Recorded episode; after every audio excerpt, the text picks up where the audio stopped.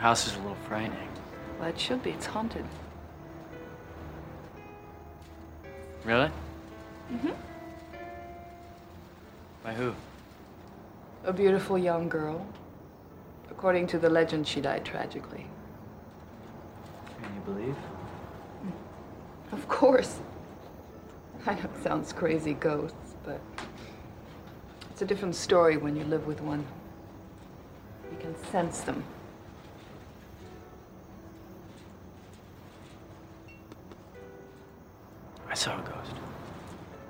Saw one? Yeah, I think so. Who was it? My girlfriend. My ex-girlfriend. She drowned. I'm sorry. How? In the bathtub. She slit her wrist, slid under the water, she passed out before she could bleed to death. We just made love. When did you see her? Today. And again tonight. Where? Different places. So, she's following you? Well, she's from here, actually. Oh. So, I guess she knows her way around town then, huh?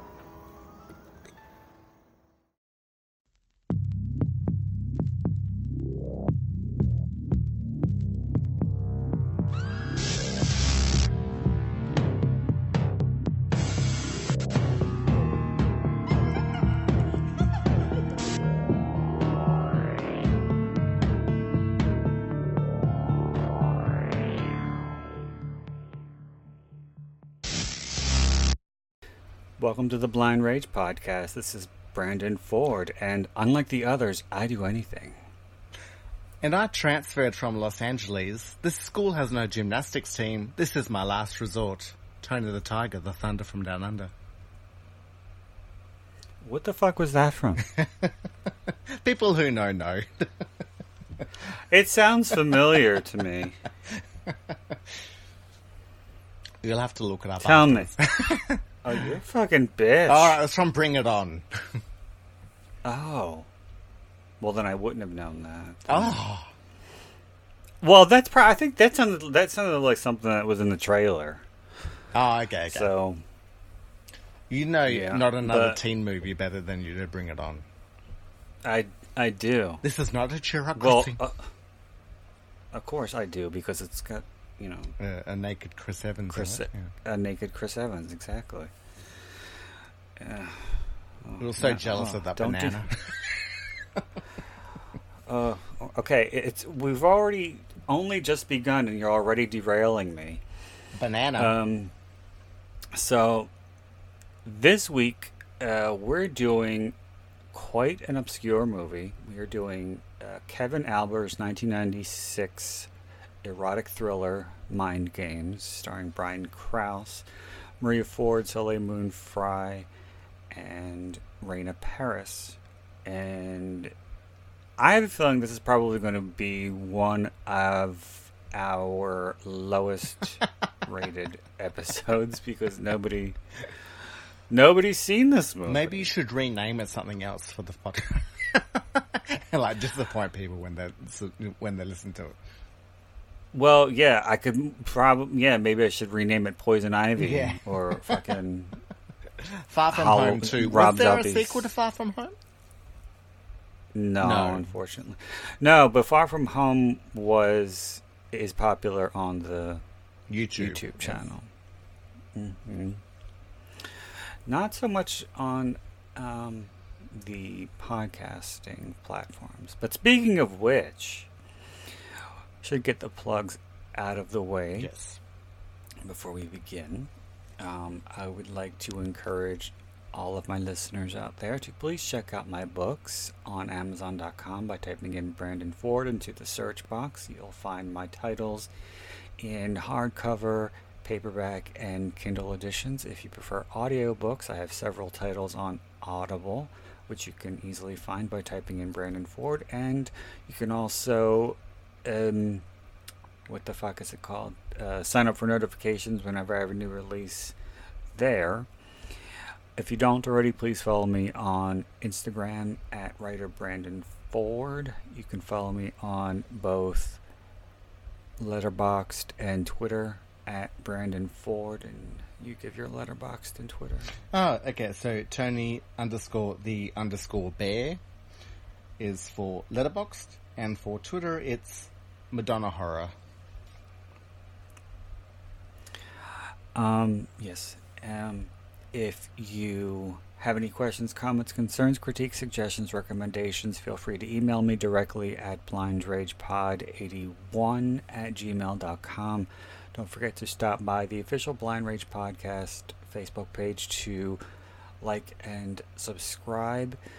Please don't forget to check out the official Blind Rage Podcast face no YouTube channel. And last and most importantly, please don't forget to rate, review, and subscribe to the Blind Rage podcast on your preferred podcasting platform. So, before we get into the movie, what have you been watching recently? Um, I haven't watched a lot, but I did manage to squeeze in two movies. Uh, one of them is a murder mystery called Glass Onion with uh, Daniel Craig and Edward Norton, and that was an extension of uh, um, Knives Out. It's from the same film. Oh, the sequel. Mhm. Yeah, it's got the same character in it. Um, which I thought I quite enjoyed. I found it quite funny, uh, but in the type of way where I didn't quite laugh a lot through the movie, but at the end I said that was quite funny. So, um, especially like uh, in the revelation of uh, the killer and their um, various inabilities. Um, the other movie I watched was a bit of a crappy um, uh, airplane movie called Turbulence with uh, Ray Liotta and Oh, Laura God. Holly. Uh, What a forgettable movie.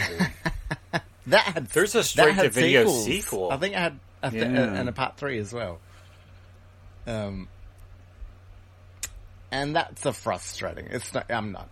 My bad. Matthew is a fan of it, but uh, I can sit through it, but not enjoy it. it's got the mother from Seventh Heaven in it. Those are the days when Lauren, Ho- uh, was it Lauren? Lauren Holly? Holly, yeah, Yeah, when she was married to Jim Carrey. yes. The poor thing. Whatever happened to her? Uh, she went She, on to like. NCIS, which I know it's basically like disappearing anyway. But uh, yeah, she would, went back to doing a bit of telly because wasn't she on Picket Fences or something like that, or like Northern Exposure, one of those, you know, I TV think shows. so. Oh, I Yeah. myself. Due South. They were all the same. Yes. Uh, And how about yourself? What have you been watching? Um, well, uh, I have a couple. I watched a documentary um, that I picked up uh, from Vinegar Syndrome called Blood, Guts, and Sunshine. And it is about the horror filmmaking community in Florida. And it talks about, you know, of course, Herschell Gordon Lewis um, and Tim Ritter. Um, but most of the directors and movies that they talked about, I've never heard of. Yeah, Um, but that's that can It be was- good. it can be to a degree.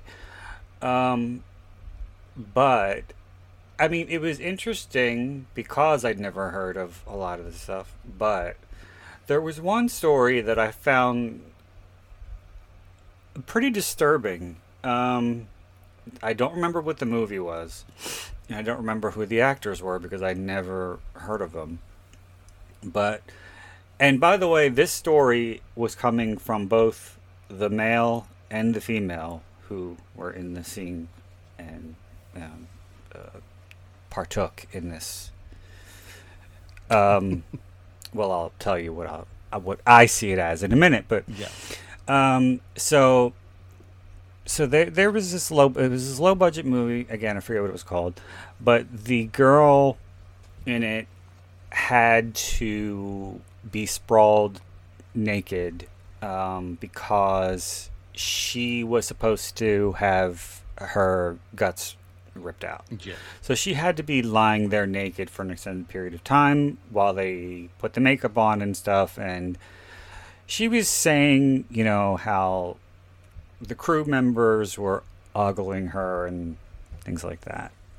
Um, and then when they finally got to shooting the movie, or the scene rather, I don't I don't know the I don't know the context of the scene, but there was the male actor is I guess supposed to be her killer, I don't know. But he is hovering over her and he admits that he got aroused Yeah. and he proceeded to masturbate above her with the guts Oh. And she knew what was going on because she could feel his balls slapping against her forehead. Okay. And they are both telling this story like it's the funniest thing in the world. And I'm sitting there listening to it like, um, this is sexual assault. Yeah. What is going on? Um, but yeah, so I found that kind of disturbing, but she was okay with it. yeah, yeah. Well, maybe she's worked at Mar-a-Lago. Ah, maybe. Um, but apparently that turned into a kind of a thing where this guy um, started doing full frontal in like all of his movies after that, Oh, okay. and Who was the guy? um, and he said that whenever he if he would do a, a new movie and he didn't have a full frontal nude scene, he, there would be like he would get emails. People would be like, "Where's the nude scene in this one?" Um, but uh, Where's the turkey slap? so we want a turkey slap. Um, yeah, so that was pr- my primary takeaway from the documentary, but it was interesting. Yeah. Um, So that was blood, guts, and sunshine. Blood, Guts, and Sunshine. Yeah, I'm sure it'll probably end up on. Tu- well, not for you. No, we get Uh, nothing on Tubi. Tubi. You get nothing, nothing, because you're bad. To be honest, Um, you don't even do. You, mm, I don't. Uh, do you do you even have a platform to watch? Um, um, what's it called? Um, porn. hating Alison Ashley. I haven't thought of that movie in ages. I'm sure it might be on something. Do you don't you don't have the DVD? No, no, it wasn't really a favourite movie of mine. The book, the book is Oh. more popular amongst people. I thought the movie was cute. Yeah, it was a cute little. Yeah, Um, but my second, the second movie I watched uh, was Ghost Watch, and um, I told you a little bit about it when I ordered it. Um, but I think that I heard something about it a long time ago and forgot about it, but um, I there I came across a YouTube video where they were talking about like uh, obscure movies that had a an, a, a, strong effect on people or something like Yeah. that. I don't know. Um, but it was a mockumentary slash found footage movie that was done in 1992 when mockumentaries and found footage movies were basically unheard of. Um, so it was quite original in that respect, and it had Michael Parkinson in it playing himself. Um, so it was he was doing a broadcast from his studio uh, with a um, a uh, ghost fucking Hunter. ex. No, she uh, she was some like kind of an expert Like or whatever. million- Oh, okay, okay, yep. yep.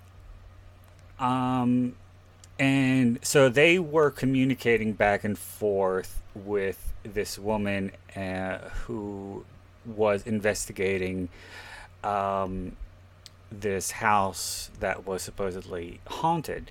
And it was a woman and I think two daughter, her two daughters, and they kept seeing or hearing this man who the daughters, uh, one of the daughters nicknamed Mr. Pipes. Um, and he pounded on the walls Yeah. a lot of the time. And it got to the point where, you know, they didn't know what to do. So they had a parapsychologist, I think is what I was the, the term that I was looking for. So, um, yeah, so they were, you know, uh, going back and forth, uh, taking phone calls, and um, not a whole lot happens until about an hour in. Um, but I just uh, I found it very strange that people in the BBC or people watching it on the BBC when it aired on Halloween night in 1992 had such a strong reaction to it because you know they were saying that these kids were traumatized by it and they were throwing up um, and somebody hung himself because of it. Sorry. Uh, that's terrible, Muriel. just got a reaction. Yeah, so this but this kid th- this kid who is uh, he had un, he had underlying issues Yeah. already anyway. But um yeah, and people were petrified and they had a number come up on the screen because on the show they were taking phone calls, but this was it was already it wasn't live, it was already taped. Yeah, yeah. Um, so, but they had the, a number come up on the screen that was a real number, and it was actually to the um, the BBC, whatever The, hot, the hotline. station. yeah, Yeah, it was it was a hotline to the BBC, to BBC, and there were all these people who were calling, saying, "Is this real?" Because every all these people were convinced that it was real, and everybody was freaking out. It was kind of like the um, the Blair Witch Orson Project. Welles. No, the Orson Welles thing, the, the end of the world, Oh, okay, yeah, yeah. radio show was called. It was kind of like that. Um, and um, yeah, so it if it uh, had such a negative effect on so many people that the BBC never aired it again. Yeah. And they don't have any plans to. Um, Well, Michael Parkinson would have put some gravitas to it, like because he's a well-known interviewer, isn't he? Like he, that's the one I'm thinking of. Not so much here, but yeah, yeah. in the UK. So, like when you see a trusted voice, you know, it'd be like uh, if um, oh god, I can't think of any of your um, Kate, if, if Katie Couric did I did an interview with someone and then weed shit started happening, it's like, oh my god, like. or Oprah would be, it would be a better option. Yes, people would trust Oprah for sure. Um, but um, yeah, that's. I didn't get a chance to check out the commentary or the extras on the disc, um, so I don't really know uh, How far? much more Yeah. than what I. Yeah, which mu- much more than what I found on the on the YouTube video, but I guess people. Well, again, this movie was definitely ahead of its time. Mm. Um, so, uh, people, I don't really think saw anything like that before. Um, so, Well, the, the yeah, BBC, uh, uh, they used to be very good with um, the April Fool's Day jokes. and, there was, uh, and there was quite a, a famous one where they they did a big article and showed footage of how spaghetti was grown, and like so, a lot of people were convinced that you actually Oh pick God. spaghetti. that's pathetic. This was a long. This was a while ago when spaghetti was quite uh, a um, a not a luxury, but like not not many people knew of it. It wasn't as common as, as it is now, but like it was. the footage was quite cute because you see these these old ladies picking like from beanstalks spaghetti sticks. It's like the hot dog tree in Big Top Pee Wee. yeah, something like that. Oh, yeah, that's that's really sad. um, so yeah, that's that's all I have, and a bunch of sovereign citizen oh my god! videos on YouTube. I can't get enough of how stupid these people are, Ah, and I love a good window smash. I do not have enough minutes in my day to, to give those people.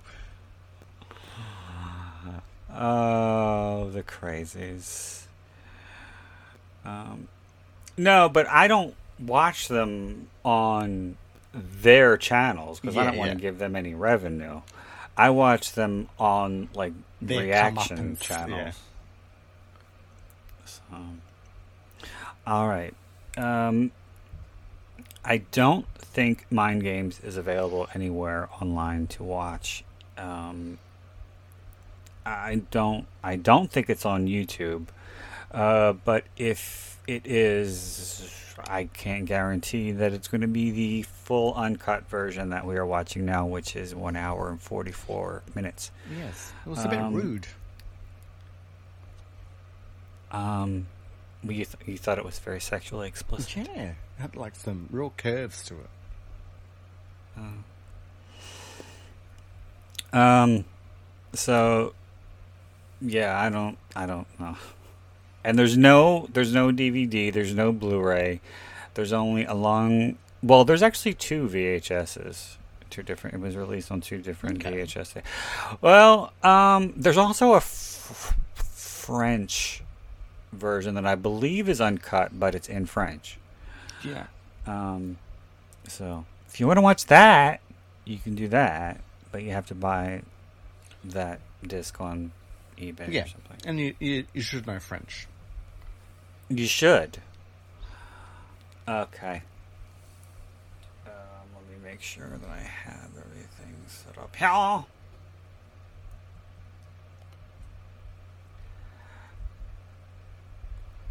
Also, it's um, it's fun when I watch the Sovereign Citizen videos because they intercut the South Park when Cartman was the police officer.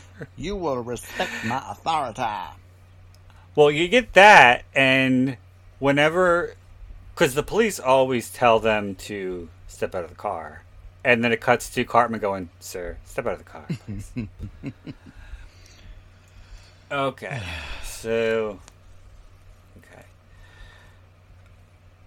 we are going to begin mind games in three, two, one, play. All right.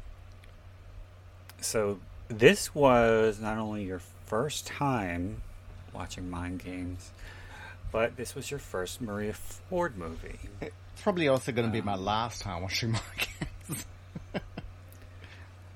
Oh. Okay, well then that answers my next question. What is your malfunction? Fuck me gently with a chainsaw, Brandon. Uh, no, actually, I, should I should give it another go. I just didn't understand the motive, like not the motive, but um, the actions of the killer. Uh, and the whole supernatural element, and oh, just parts to it. There wasn't a supernatural element. Well, him seeing. You know, no, the the plot suggests that there is, but it turns out not to be. No. No. Yes. Um. Okay. Um, And are they fucking instead of fighting? Is that what they're doing here? they are. Yeah. Which I don't think is healthy in itself, especially. No. Um. But um, this was also a uh, reunion for Brian Krause and Soleil Moon Frye because they were in a movie in '93 called The Liars Club. okay. uh, with Wil Wheaton, which I would also Wheaton. I would also like to do. Um, so this was uh, written and directed by Kevin Alber, who is or was an actor, and he done a, he had done a handful of movies with Maria. Okay. So I think he wrote this role specifically for her. Yeah. Um, and um, so Kevin, Kevin and Maria worked, f- did a lot of Roger Corman movies, and in the credits, I noticed that there were a lot of, or there were a handful of names that I recognized, uh, people uh, who had worked on a lot of Roger Corman movies, particularly those that Maria Yeah. was in. And this song, um, which is called "I Fall," and it's by an indie uh, singer-songwriter by the name of Elizabeth Scott. And I emailed her years ago. Um, because she has an album with this song on it, but it's different. And I emailed her and I asked her where I could get the version of the song that was in Mind Games, and she said, unfortunately, it's not available. Yeah. I'm like, what the fuck? You'll have to take is it. that? Put your stereo up to Um, the movie, up to the screen. Yeah, yeah. Um, so, um, I first heard about this movie um, when I was in, I think, tenth grade. Uh, I used to have a friend in my drama class, and a lot of the time we weren't doing anything because the teacher was always on extended absences. Yeah, and we literally would just sit there because we didn't have a substitute. Yeah, yeah. Um, so we would just talk, and she liked a lot of obscure movies, uh, a lot of erotic thrillers, and she told me about this. And um, but she didn't tell me that Maria was in it. Um, I was at a random, well, I was at a blockbuster that I used to go to. I think I told this story on the podcast before, but when I was in high school, I used to go to a Pizza Hut that was like in North Philly with my parents, and it was in a plaza where there was a blockbuster. And I used to go there, and I used to look at the VHSs, or I would buy previously viewed VHSs while waiting for the food to come. Um, and I found this, found it on the shelf, and I saw that Maria was in it. And I was like, wow. Because I thought I had kn- I knew all of her movies because this was pre-internet, and so I called our my local blockbuster, and I had them. They had it. I had them put it, reserve it for me. I went and picked it up. I brought it home, and it was not this movie. It was another movie called Mind Games from 1989, which has um, the beautiful, beautiful Maxwell Caulfield, Ah, yes. um, which I watched because I had it, Yeah, but I was not happy. Um, so I find uh, you can't kill yourself like no. this, by the way No. at all. But this isn't what killed her, because he says that she slid under the water and passed out before she could bleed to death. Yeah. Um, but I don't even think you could do that kind of damage no, that with she's doing. razor. Not with that kind of razor. No. Um. So. Um. What was I saying? Yeah. So I finally did get a chance to get it, and it was like it wasn't a new release when I rented it, and it, so it was a five day rental. And I remember I watched it every day for those five days because I was like so obsessed with it. and then I then I then began uh, then began my quest to find it to order, and I couldn't. Um, well, actually, I found I ordered it pre. Uh, I bleh, special ordered it from a place called Suncoast Video, which was in a mall. It was like a you know, they sold VHS and CDs and shit. Um, and it had to be back ordered and it was never coming in and it made me upset and this is so playing stupid. mind games with him. But this is so stupid. Um, but if you recall, when um, Maria's character reaches, or when Maria reaches for the razor, she has her her nails are done gold, and I think they're press songs. Yeah. Um, and I will. I remember during that time, I was, or during the time that I was trying to find it, I um, was sitting next to a girl in biology, and she had her nails done the exact same way, with the exact same gold color, and I got so depressed. I got so, So sad. taunting you. It yeah. Um oh, but it gets better too, the story. Um my number one plan B Yes. knew of my obsession with this movie and that I couldn't find it and that it was never coming in to Suncoast. And she told me she had gone to the mall where and had gone into this the store.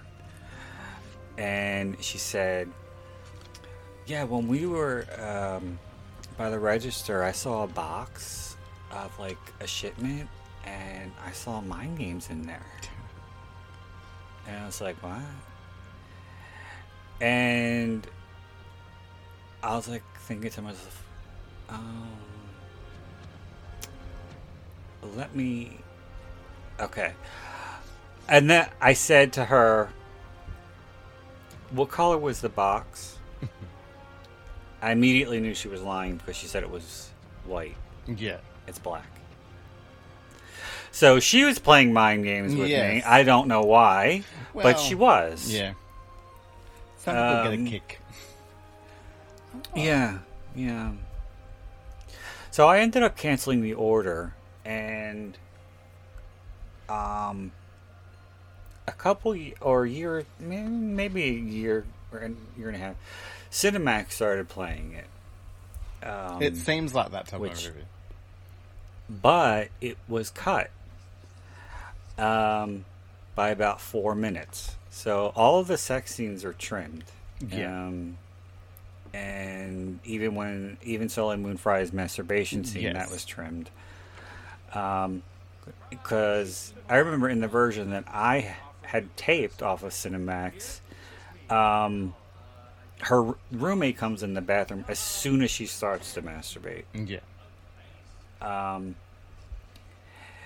and then um, I found it on a torrent site. Found this version on a torrent site, and it was not.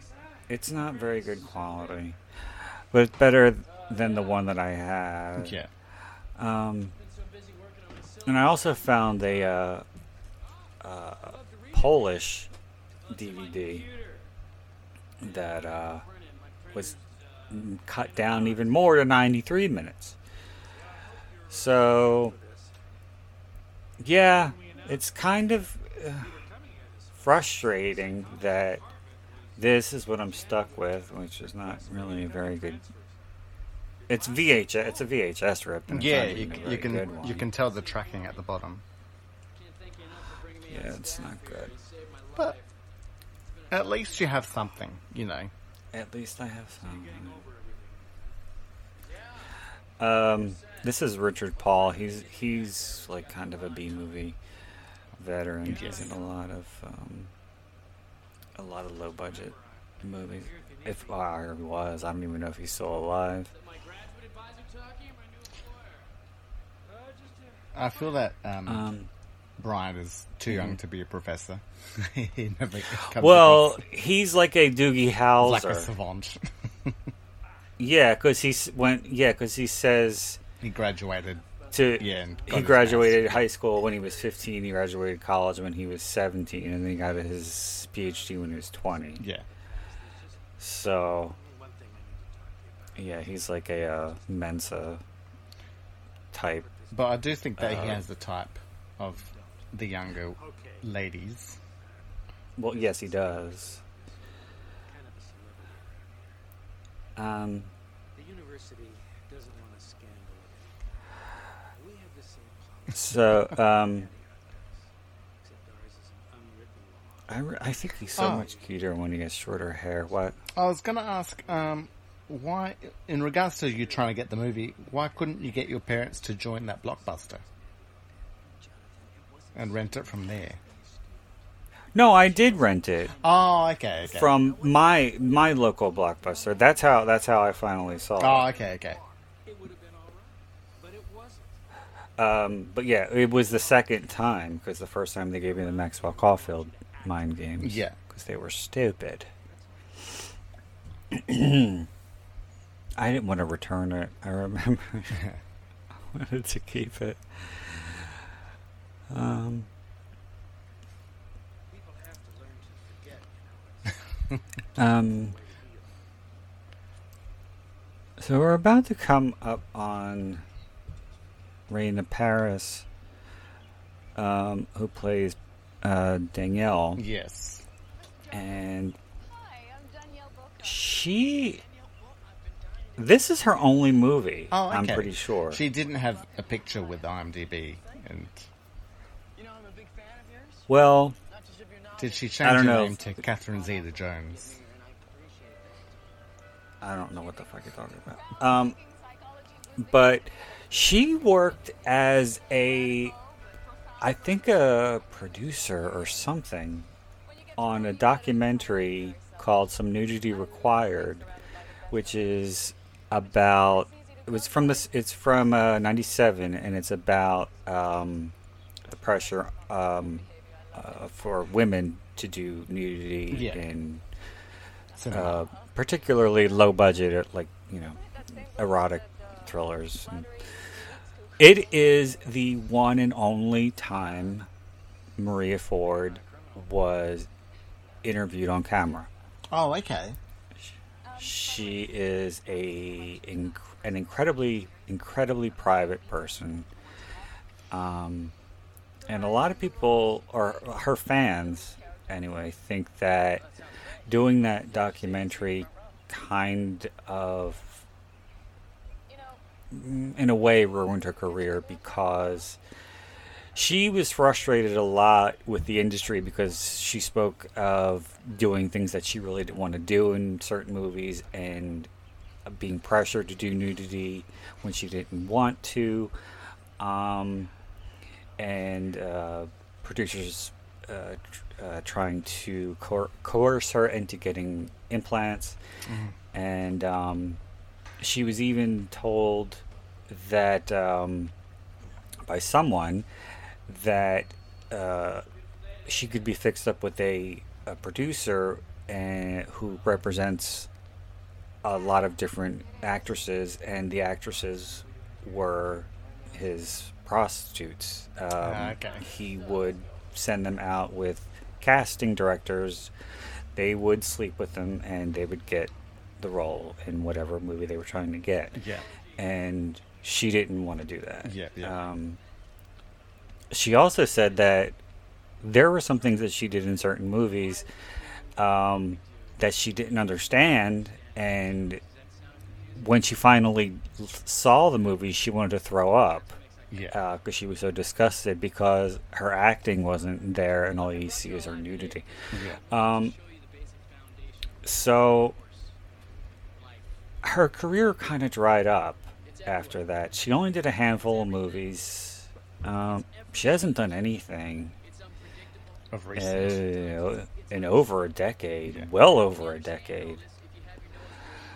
Um, Now, I will say that the student that's about to talk, the female, I believe that's Eden Sassoon. And okay. I reckon her, uh, one of her parents was a producer. So oh, well, that explains it. But also, uh, she, I think she has some relation to Vidal. Okay. but she was also on one of the Real Housewives. that's a. Yeah, this one I'm talking. Yeah. Okay, what can you tell us about it? Oh, that's interesting. Right, okay. okay. Now, in uh, a couple minutes, you're gonna see uh, one of the one of the students that gets picked out is an Asian girl who looks very timid and meek, and she's holding her books and she's kind of looking down. Yeah. She's wearing a blue and white plaid shirt. Yeah. That shirt, I don't know if it's the same shirt, comes up throughout the whole fucking movie.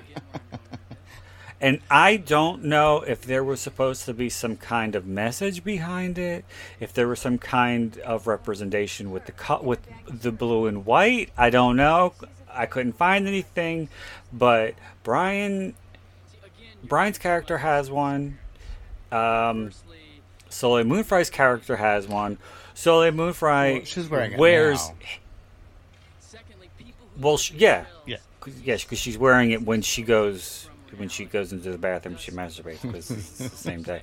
But um, but then she wears his when she sleeps Yes, at his house. That's true. Um, so Buy two, I, I don't. I have sale? no idea. Huh? Buy two get one free sale. I don't know.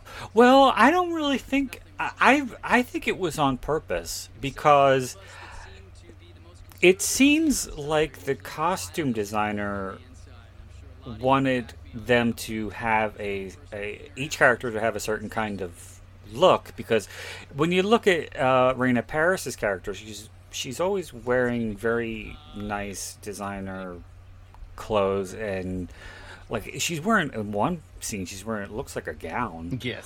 um, and uh, Brian's always wearing. He looks like um, like '90s Gap. Yeah. He's like kind of preppy. Um, and Soleil's kind of, you know, she doesn't really have a, a sense of fashion, so she's like Well, kind she's of like fawn on blondes. That's what she reminds me of when she's wearing clothes. Mm, mm, um, yeah, so I really think that that the that the plaid shirt was it was a conscious choice. I don't, Okay. but I don't know why.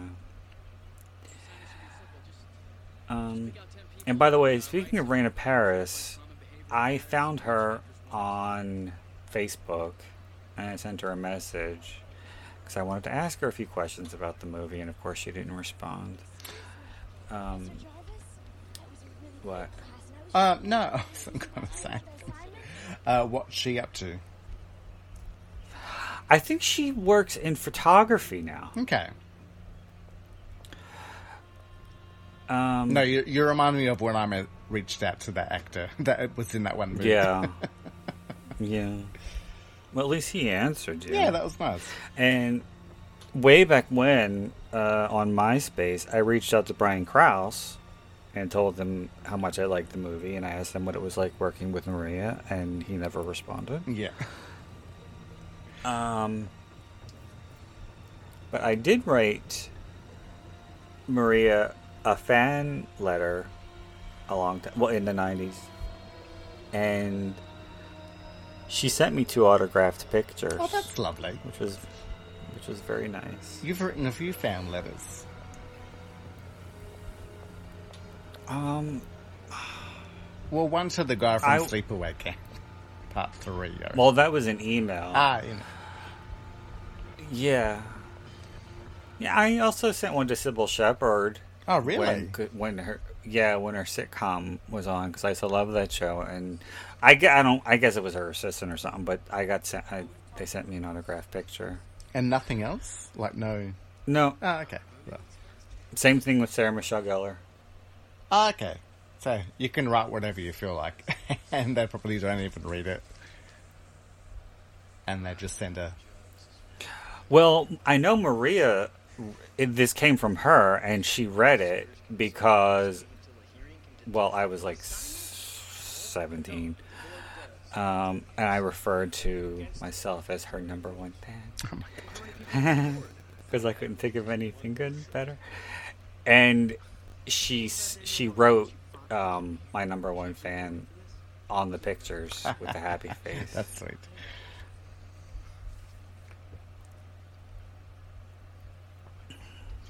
You got a special So- place in your heart for her. Yeah.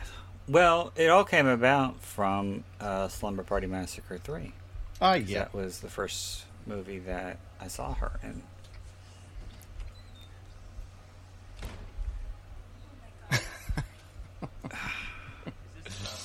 he is so gross. He uh, got uglier as the scene went on. He did. He really Is did. that the same guy? Like, especially when he pops his head into the bathroom, it's like, ugh. yeah. no wonder she's like wants him behind her. I think that was was a choice for her, so she, she didn't have to show anything. Oh, okay. So, so she couldn't see his face. Ooh. Yeah, I, I no, I think she just didn't want to. The actress, show her, yes. show it. Yeah, didn't want to show her any, do any nudity. Now this is kind of weird um, to masturbate to your roommate having sex, but Oh, apparently, people do that. yeah, I know. I was gonna say apparently people do that. Um, I've never been in that situation, um, but yeah, apparently too. Yeah, but People you've never had that. roommates that aren't related to you. no. Although I don't see why she developed an attraction for her teachers so quickly. I know, and the way she talks about him, it was like it was only the first day, Yeah, they spent minutes And- together. And they well they spent and, and then she talks to him for a grand total of about seven Yeah. seconds, and he doesn't even listen to a word she says, and she's she's kind of manufactured this it's the best man I've ever relationship Yeah. in her head, um, and she thinks he's this perfect guy, Yeah. who's as she says really has really got it together. Uh, evidence from what? His clothing. Mm, mm. Maybe you know it's because she feels that he can see what's beneath, and she's not just. Well, you can see, girl. you can kind of see, you can kind of see the infatuation developing while she's watching or she's listening to him. But still, that would only be the the beginning. Yeah, That would yeah. only be the, Yes. the, the little seedling. Um. So like had happened over a few weeks, that, or like you know, uh, it was just far too quick for me. well, well, yeah. Well, the movie can only be so long. I know.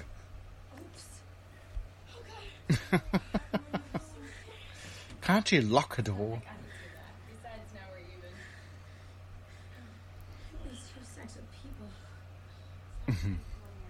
He's gonna shove his ugly face. Oh. Who Yeah. does that though? In the bathroom, is everything okay? Yeah. It's become all needy. she just I do kind of like. I do kind of like her roommate's um, reaction, uh, or t- reaction to um, Soleil's reaction when she says, "It's not like I don't do that." Besides, now we're even. Yes. Yeah. She didn't take it Um, like, oh. she didn't make a big thing about it. She didn't. No. Well, I think you know she's supposed to be, you know, The cool, sexually yes. liberated. Yes. She read the sex book. She did, and she read the joy of sex. She read Lisa Rinna's book. She'd probably be the only one.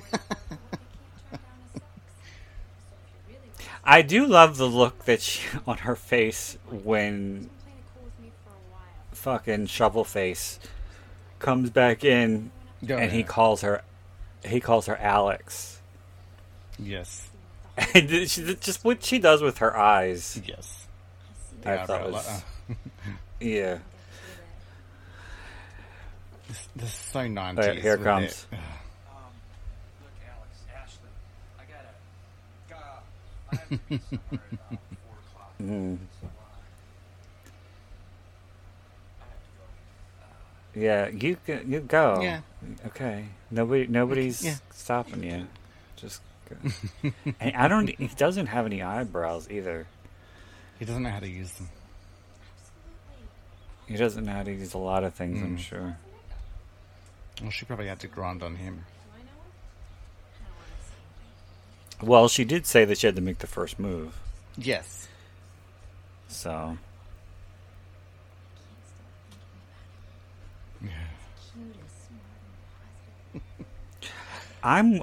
I she. I think I, I tweeted her Soleil a couple times. She, I I don't remember if I mentioned this movie. Yeah. Uh, I probably did. um, but um, I used to follow her like on. Twitter. What? Soleil Moon Frye. Soleil. Well, Soleil is French for sun. Oh, okay. That's why her na- her name's Sun Moon, basically. Um. Fucking. Now you made me live. Oh, Oh, I used to follow Yeah. her. I used to follow her on Twitter, and this was like, oh, when I first got on Twitter. This was like 09, 2010, and I sent her a couple tweets. She didn't respond, but I used to read her tweets, and she was very, very into being a mom. Oh, okay. time. She was always she was always posting pictures of her kids and uh, talking about how me and the kids went to the park today, and I introduced introduced whatever her kid's name was to whatever game or Yeah. it was very it was very sweet. Oh, that's nice. What? no, no, it was, that's a lovely story. Yeah. Well, what did you think I was going to go somewhere negative? Yeah.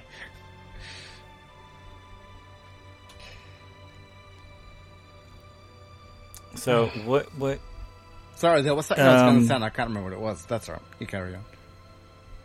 No, I was just going to ask you about your your some more of your thoughts on the on the movie because uh, I don't think it really uh, affected you as nerve. deeply and emotionally I, as it I affected didn't. I did not dislike it. Um,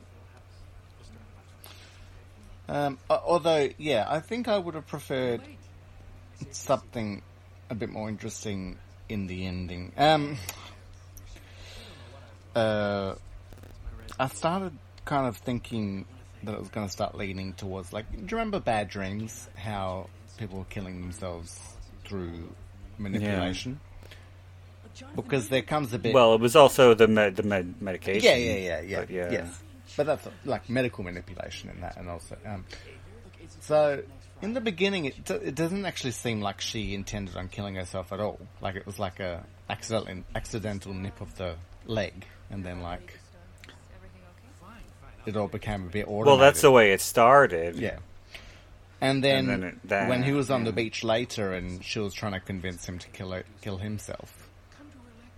Um, like that's where I started thinking, oh, I wonder, um, like because I, sh- I I assumed who the killer was, and I was correct about it. Not nearly enough. Well, she wasn't tr- trying to convince him to kill himself. She was, as Danielle says, acting out a scene. she was doing what Danielle told her to do. Yes. And she was told there weren't any bullets in the gun. No, I'm t- well. Uh, I realized that's what the ending of the movie turned out to be, but I was thinking it was going to be something a bit more. Um, This scene, you could tell there's nobody there, and it's all Foley with the fucking. re- You could tell it's a recording of applause, and like crew people go in the background. Go on. No, that's all. I, I, I have nothing more to, to add to that. Mm. but you shouldn't let people fill out forms if you're not looking for workers. Okay, you, I'm not even gonna. Because you just fucked that up even worse than you fucked up the drop dead Fred. And then this bit where Uh, you know where he's been here, been in here for hours. It's uh, you know, it's sort of like an element of time moving. Yeah, that he lost time. Uh, but he was also drunk, Yes. so there's that. And I don't I don't think you again have the same affinity for this movie as I do, so I don't know if you'll agree or not, but um for someone who never did another movie, I thought Raina Paris's performance was particularly strong. I thought so too. I thought she could have um, continued on in film. She had a she had a very distinct look about her that I thought could have easily could have worked nicely in other films. she grew her hair out um, in the picture that I saw on, on Facebook when I messaged her. Yeah.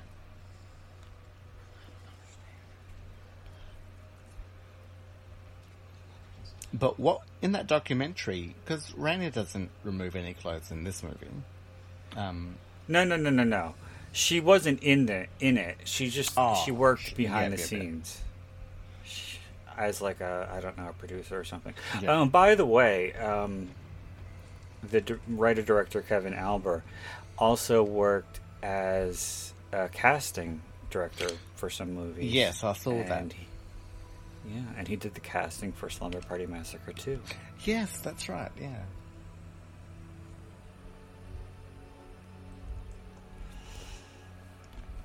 But yeah, they did a bunch of movies together, maybe five, something like that.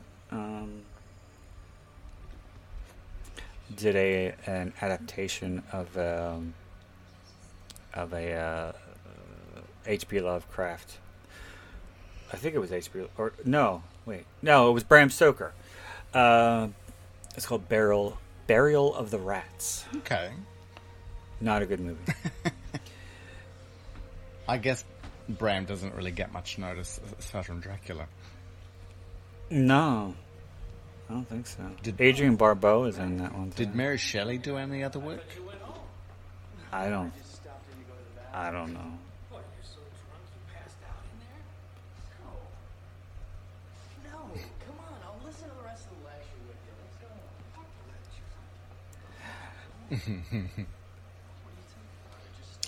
Did you like the movie that he was in, uh, Sleepwalkers? Is that what it's called? Yes. Yes. Yeah, he was very cute in that. Yeah. I remember the first time I saw him. Um, Return to Blue Lagoon. Ah, Bad movie. I used to, although I'm sure I feel differently about it now. He was in Charmed, and Yeah. he was like a love interest, but there was also the neighbor who was a love interest, and I thought the neighbor was cuter. I well, like in Charmed, uh, and in Sleepwalkers, his ha- he's got he's got shorter hair, and I think he looks a lot better. I don't like all this hair. Yeah, yeah, he's got. Um, but I think that's what he prefers because he always grows it back. yeah. Um, Oh, no need. I, I talked to Danielle. and the uh, last movie I saw, he must be gray. He's got to be gray now. Yeah. But he's he's dying at jet black, which I really don't care for. okay, that's not a natural progression. No. Oh, remember that? Oh shit! Remember that commentary? I to, remember that commentary I told you about where um, I was talking about um, uh, background people. Um, yes, yeah. and it was it was Henry, and um, John um, John McNaughton was saying how difficult it is to find people to do background to, to look natural, and I was talking about a movie where these two guys were having a conversation, great. and they were really they were really really hamming it up. yeah. Oh, yes, yeah, yeah. Um, that's this. oh, that's when he's out- Oh. When he's out. When he's outside talking to Danielle, you see those I two young guys, and they're yeah, and they stop midway. Yeah, they're Yes. gesticulating, and it's so unnatural, and it's distracting. And you could tell they fucking blocked it all out themselves. I don't think you are. I mean, why should you be? You don't know. Because you see the one who's walking, and then the other one comes up behind him and You're gonna judge me just like takes his arm him, and yeah. turns him around. Guilty. Well, they wanted their five seconds. Years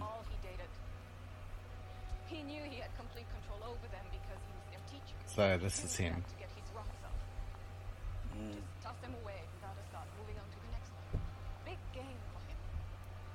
So in, if this was made today, she would be the hero. It's some serious emotional damage. Damage that will take years for some of them to recover from. Oh, she almost falls here. Yeah, see that?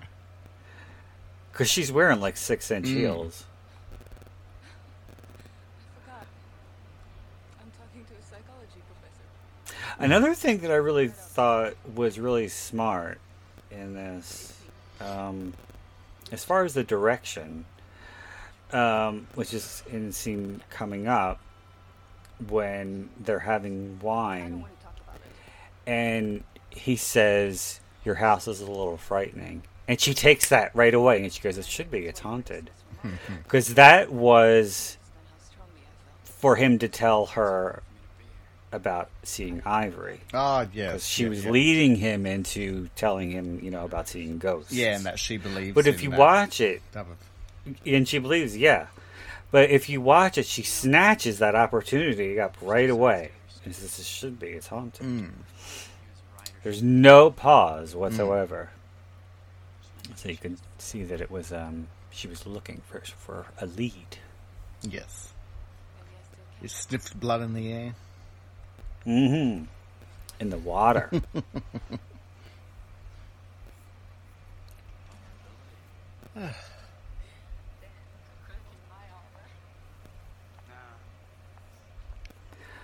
the um, no, I told you the uh, movies that are uh, in PAL format. Yes, go quickly. They they're yeah they're sped up a little bit. Um, yeah, the DVD, the Polish DVD I have of this is is uh, NTSC.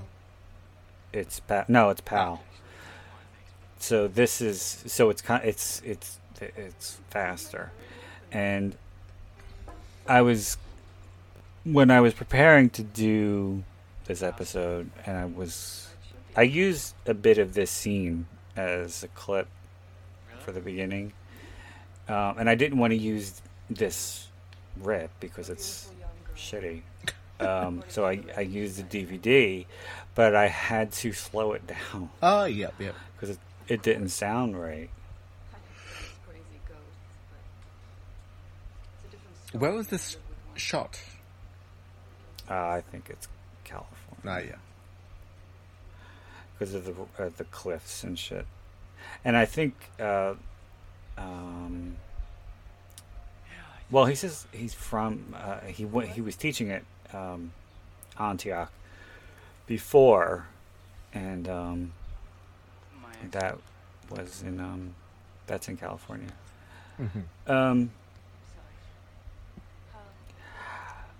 one thing that I always kind of took uh, had an issue with was because it kind of confuses things that um, he was in a relationship with another girl Mm. who was 18 before he was with Maria's character.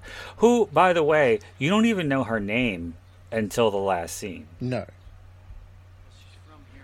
Well, um, the Eden Sassoon, her char- her character name is Michelle, but it's never actually said. It's just like in, it's in the cast or the script or whatever.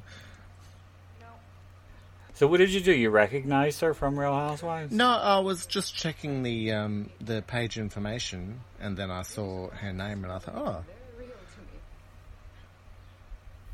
I know that name. You know, I, I really wish that you wouldn't remind me of your. Real Housewives Of consumption. my of my crappy addictions. Well, at least you don't watch the Kardashians. No. That would be unforgivable. Nah. That'd be like watching Jersey Shore. Um.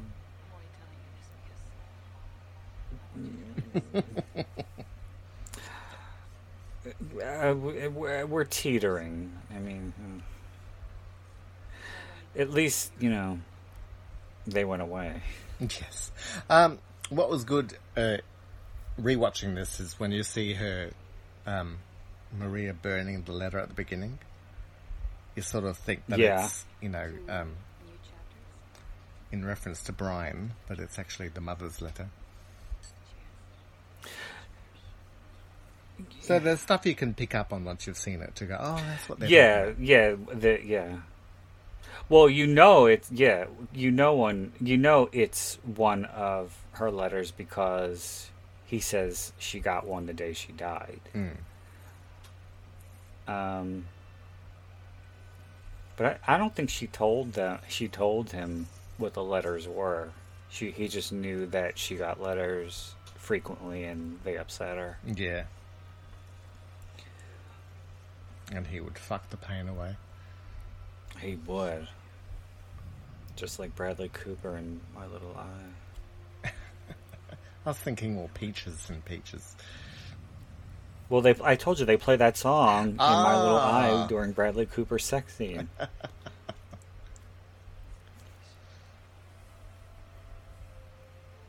I don't really find him that sexy. Um, I think he's cute, but I the fact that he knows he's cute kind of takes takes that away. Same thing with um, Ryan Reynolds. You, he clearly knows how fucking hot he is. And yeah, but I think that- Ryan leans into the goofballness of his persona. I guess.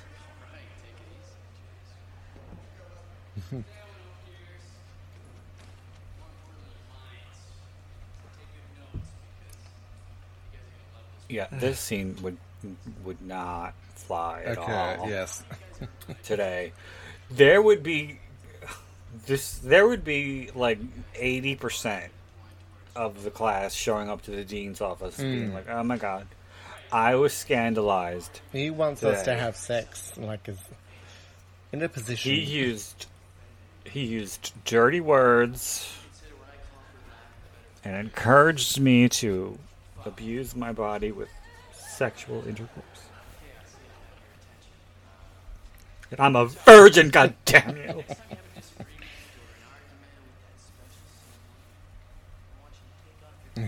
God.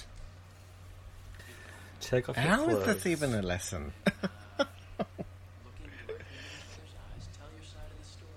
this is, Well, so, I think is something to- Bruce Willis would say in Color of Night. Yeah, this is him trying to tell, teach them to practice uh, uh, sexual sex. healing. Um, Oh but my this god. is psych one. This is psych one, and I told you I took I took psych one, and we all we were just learning about childhood development, Yeah. um, and you know trauma, things like So that. Here he is teaching you how to make a child. And yeah, memory I remember was a big thing, uh, and how memory is um, how memories are manufactured. Yeah. And how memories fade, because when you remember a memory, that's. You're remembering that no, memory. I, no, it's like um, when you every time you tell a story of something, you remember it less. Yes. or you tell it a different way. Oh no! What it was is that like uh, you're remembering the last time you told the story as opposed to the first time. So that's why a memory, like the story, will get chipped back every time. As long as, and I emphasize as long as nobody gets hurt. The results will be very interesting indeed. Um, Alright, let's uh, open up our talk about what we read. Oh yeah, that wasn't even part of the lesson. that oh was my just god! Just like something you thought. Oh, you know, while while, I'm, while I got your attention, yeah. I'm gonna go a short bus on your ass. Oh. And he oh, said it again it looks unnatural with such from. confidence. and then he gets surprised when she does it. I yeah, I love that. Oh, he says when she says, "I pictured a fuck." I love your class. It makes us feel like we're all a part of something. This fucking dork. Yes. I'd love to do a story on your coming to Bryant and everything. Would you be interested? Uh, sure. Why don't you stop by my office? He wants to suck his dick. Oh yes.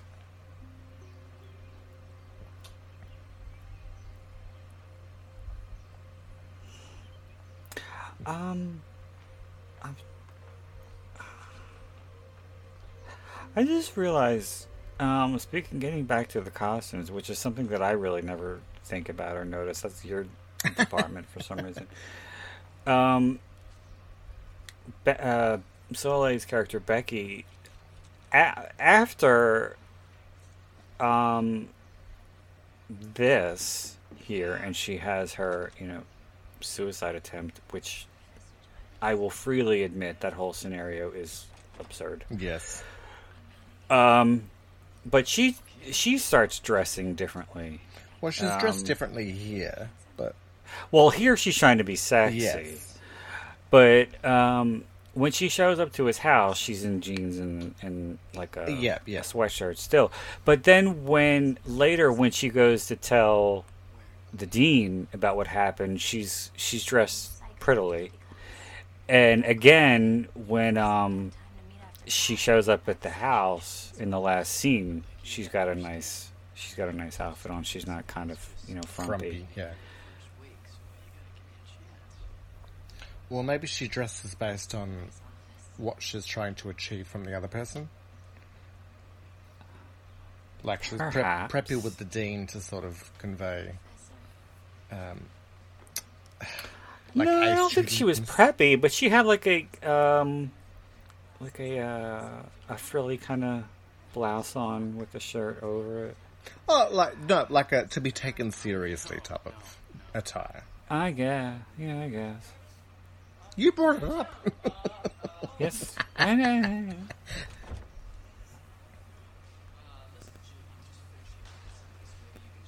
what was Soleil, Soleil Moon name in?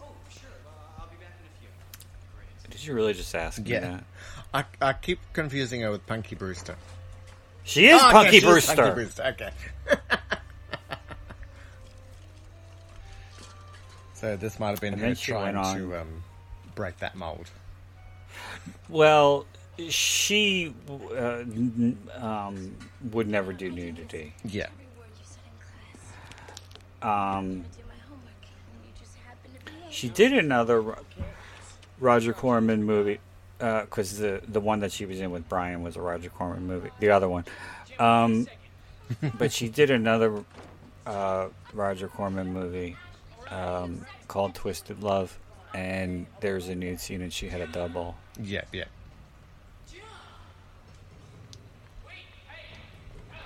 I was have been trying to find her documentary came out a oh, year Oh, I or so about that. ago. Was that not on Netflix? I, n- I don't think so. Yeah. But it's not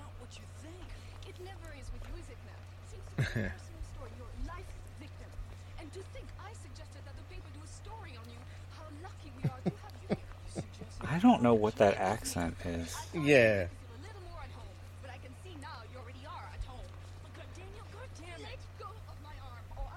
But her actions, like, The other night, huh? You said that everything. I'm human. I don't understand. Like, in regards to getting the newspaper to do a story and.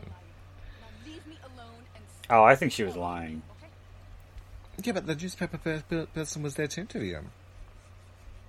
Yeah, but she's he said I thought it was Jim, and she said it was me. I think she was Oh, lying. okay, okay.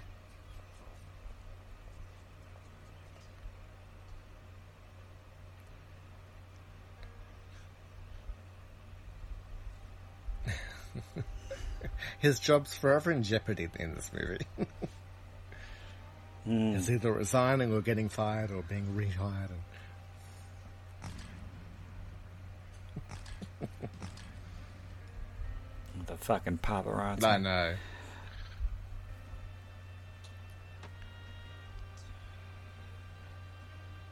I'd be. I could never be a paparazzo. I'd just be so embarrassed. No. Uh, well, yeah, that is kind of sad to make a, a whole your whole career is stalking celebrities. It's fucking pathetic.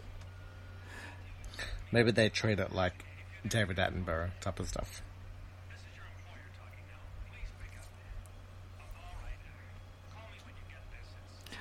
I remember uh, because uh, you know how Britney Spears had her issues with the paparazzi, and I think they're they were one of the reasons that she had a bit of a mental breakdown. This fucking painting behind her is so hideous, and it's so prominent, ugly. Ah, yes. I think that somebody, Kevin knew somebody, Kevin, the director knew somebody who did that painting, and they were like, "Could you put my painting in the movie?" Because it's so prominently on display. Um, but yeah, uh, paparazzi, Britney Spears, um, fucking, like when her in the zone. Oh, when she Um, hit the record um, came- with the umbrella attack. No, no, stop it. Oh, You're always derailing my shit. When In the Zone came out, she did like a uh, a, spe- uh, a special with um like behind the scenes stuff and some live performances. yeah.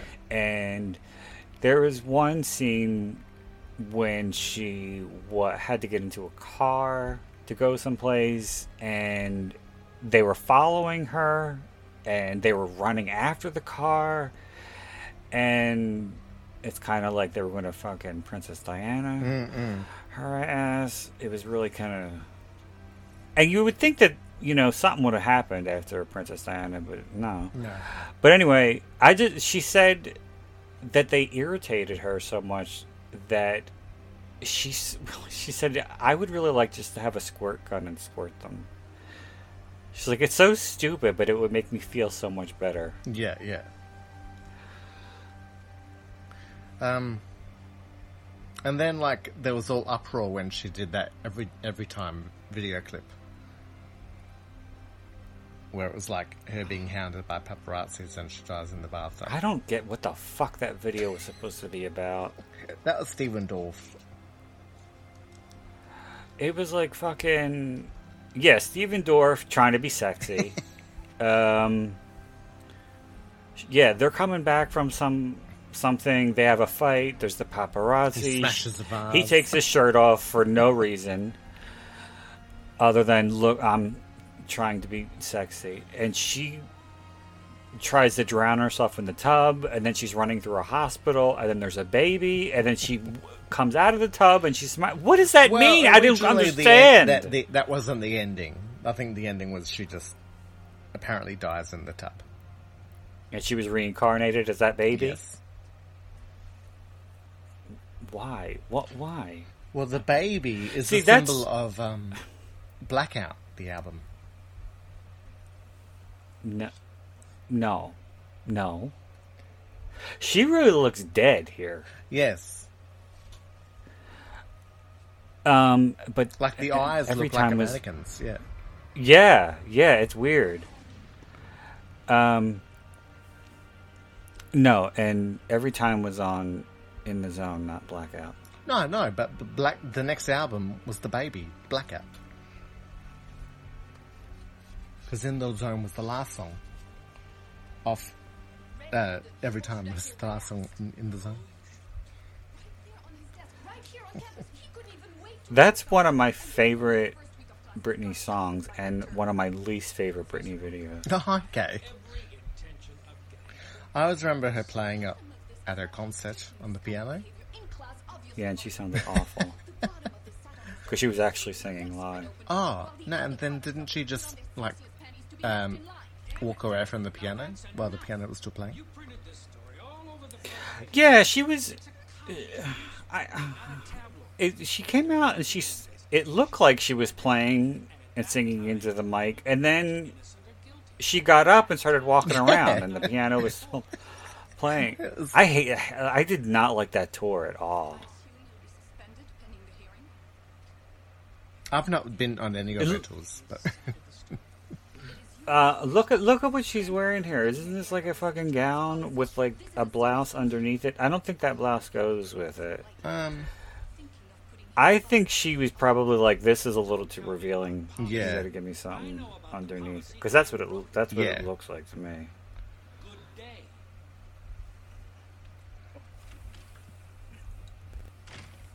Oh, I forgot to tell you.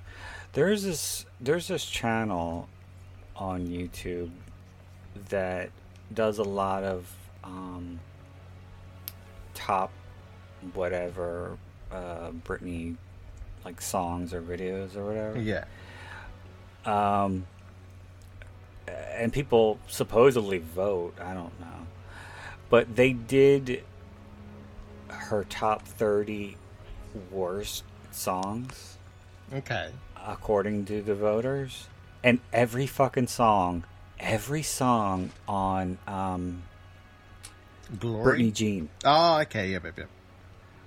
was on there. Yeah. and the number one worst song was "Chilling with You." Oh, which I can kind of, I can kind of. Was that sort not of like a rap as- one? That was the one that she did with her sister. Oh, okay. I thought one of the worst ones. Not, not, not that I disliked it, but uh, it was just in an article. I think it was El Papi or something. Mm, Poppy, Mm, yeah, Poppy, that was yeah. not a good song. Blur was not a good song. Outrageous was not a good song. I thought outrageous. I was got that boom boom was not a good song. himself, and I'm here at Bryant, corrupting our nation's future. The innocent college youth. She had some really shitty songs. She had some B sides. filler. Yes. is what I would like to call them. I did. And I trust but so does everyone. Sure there's a Yeah, But, But, you'd like, think that should Glory- have been a filler, yeah. Glory. That whole album was filler, Like, yeah. and like uh, Man on the Moon was the only good track, basically. lay off the booze. And as your friend, I didn't mind. There was like I think two or three songs I didn't mind from Billie Jean. Uh, Billie Jean, really. was that with Alien? Britney Jean. Britney Jean, sorry. Yes. I didn't mind that one. Yes, I don't know. I like about. I think. I think half of it is good. Yeah. The other half is garbage. I just feel like she has lost her, um, like her. She's got nothing really to say. Uh, she Well, she doesn't she- have an angle with her albums anymore.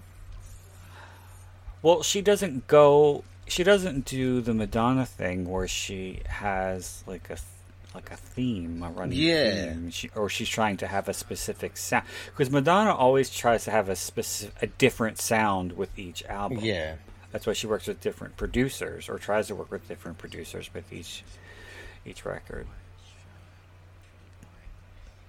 My parents will never understand. How could they when I Um, And how could I expect you to either? I've written a letter to the newspaper explaining how really happened. So I hope it makes everything okay for you. okay, As for me, so another girlfriend tries to kill herself. Whoa. tell Well, the police they can find my body in the ocean. yes, like, and actually was. I, sometimes I roar in a movie for myself where I start thinking about where it could go, and it, like when it doesn't, it's like. oh. But I started thinking, what if he's the killer, and like making him look like Super Size? You could you could clearly see that it's a dummy when it goes over. And the fall is dramatic enough for her to completely disappear. Mm. He can't. He doesn't even see her. And then she comes to the door with Oh, a sprained ankle.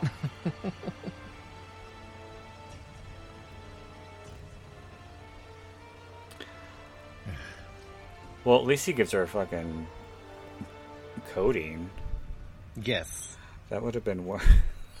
that would have been worth it. Some fucking opiates, thank you. I'm kidding. I don't want people to think I'm a fucking. A fiend. You're a pusher, Brandon. Um, I'm a, I'm a uh, uh, Ellen Burstyn in Requiem for a Dream. You got the shakes. That co- that detective has had the worst hair. What's with that hair?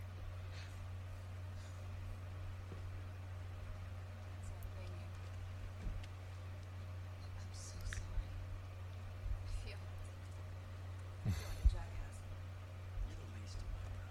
Hmm. Like she's inconsistent in her, but I guess she's just reacting to things around her. Yes. She's either angry or apologetic. Yes. She explained everything. I will. And we'll run it. Well, they just left. You could catch up with them and be like, "Here, wait." The bulk of the parade has crucified me, then plucked me off the cross of the park. You should have supervised the Spanish Inquisition. I know this was all wrong. Unbelievably wrong. but If I can convince you. I think though, Just know that Becky committing suicide was. um, inside though, she's laughing her ass off because she had a plot of her own, Mm. and things kept going, kept veering for the better Yes. for her. Yeah. I'll Uh, be able to hold up the rest of the Soleil inserting I'll see you inserting herself Yeah, has like made things better for her. Has made things. Yeah, has thickened the plot. Yes.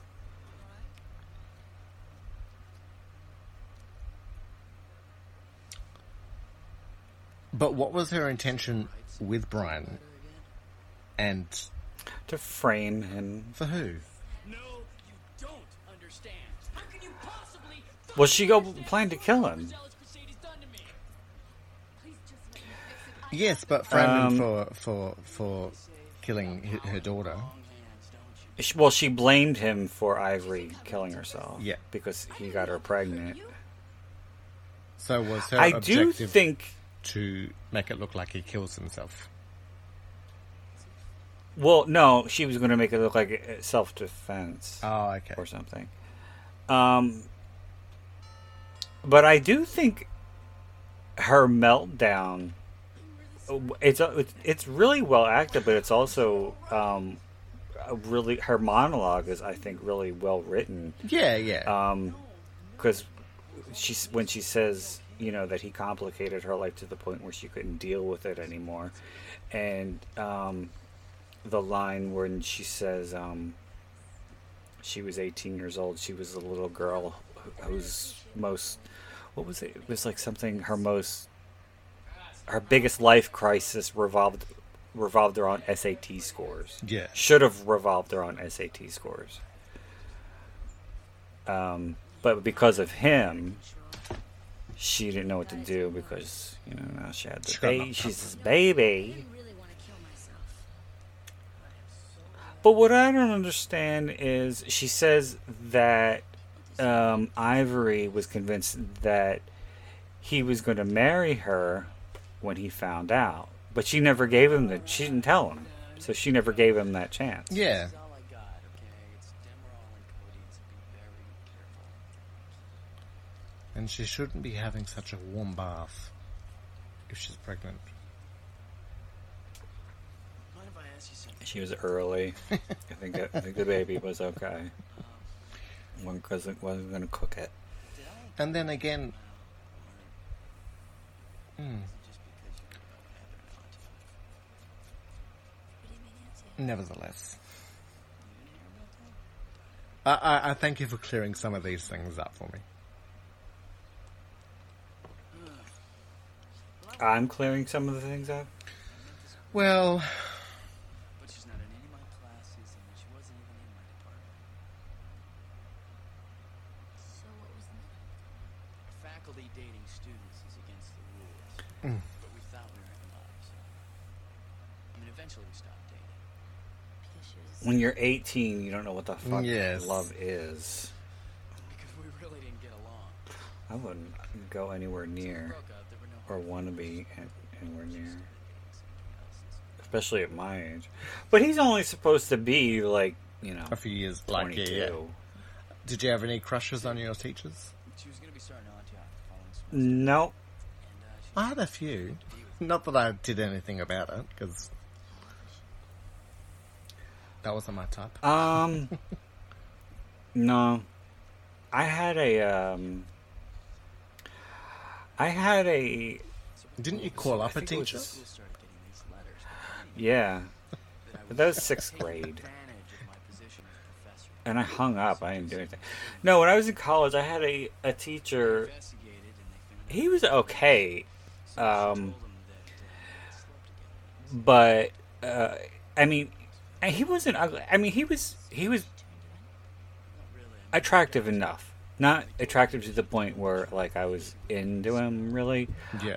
but um, I took his the course during the first semester uh, during the fall semester, so it was September to December, and Wouldn't have any other. he used to wear heavy sweaters, and I could tell how sculpted sculpted he was under this because he had heavy sweaters, and I could see the outline of his pecs under a heavy sweater. Yeah.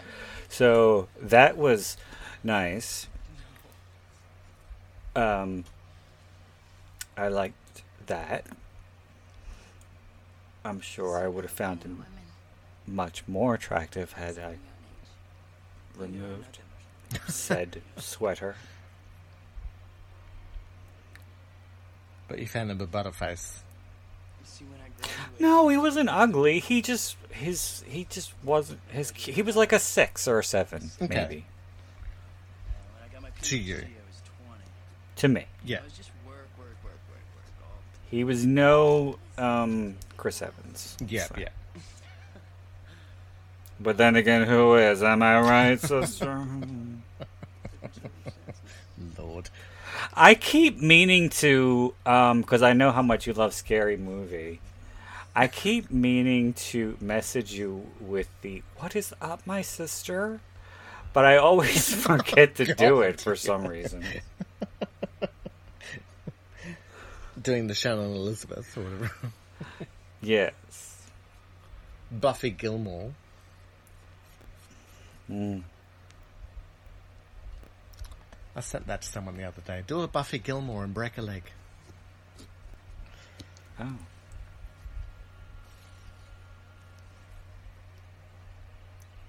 Get out of my face. out of my face. Out of my face. We're not watching Shakespeare in Love. No. We're watching Mind Games. This is some shit. But did you notice how the movie went from a horror movie to Shakespeare in Love? Why did that happen? They went to watch Shakespeare I in never. Go- no, she, first she was watching a horror movie and she was freaking out, and then it turned into Shakespeare in Love. Oh, no, I don't think so. Yes. Oh, okay. She jumps and goes, "This is some screwy shit." Yeah, but that's when uh, the um, like uh, the nun opens the door into like Gwyneth Paltrow's face. Was it? Yeah, it was part of the movie. I don't remember that. I just remember um, what's his face wrapping her to in the thing to to flatten her bust, and that's Yeah, when that- she started to bootleg it. this movie is good. You betrayed my trust. As a matter of fact, you screwed me over and yourself too. After this, whatever happens to you, you deserve it. Now Soleil smacks the shit out of herself in just a second. This is my fault. It was too much. I'll fix it. Here comes. Wait, I will, I promise I will. here comes. Oh, That was a loud slap that really sounded like it hurt. right in front of that picture. Well, that's probably why yeah. she was pro- disoriented. She had oh, divine oh. looking. Ooh, the her. colors.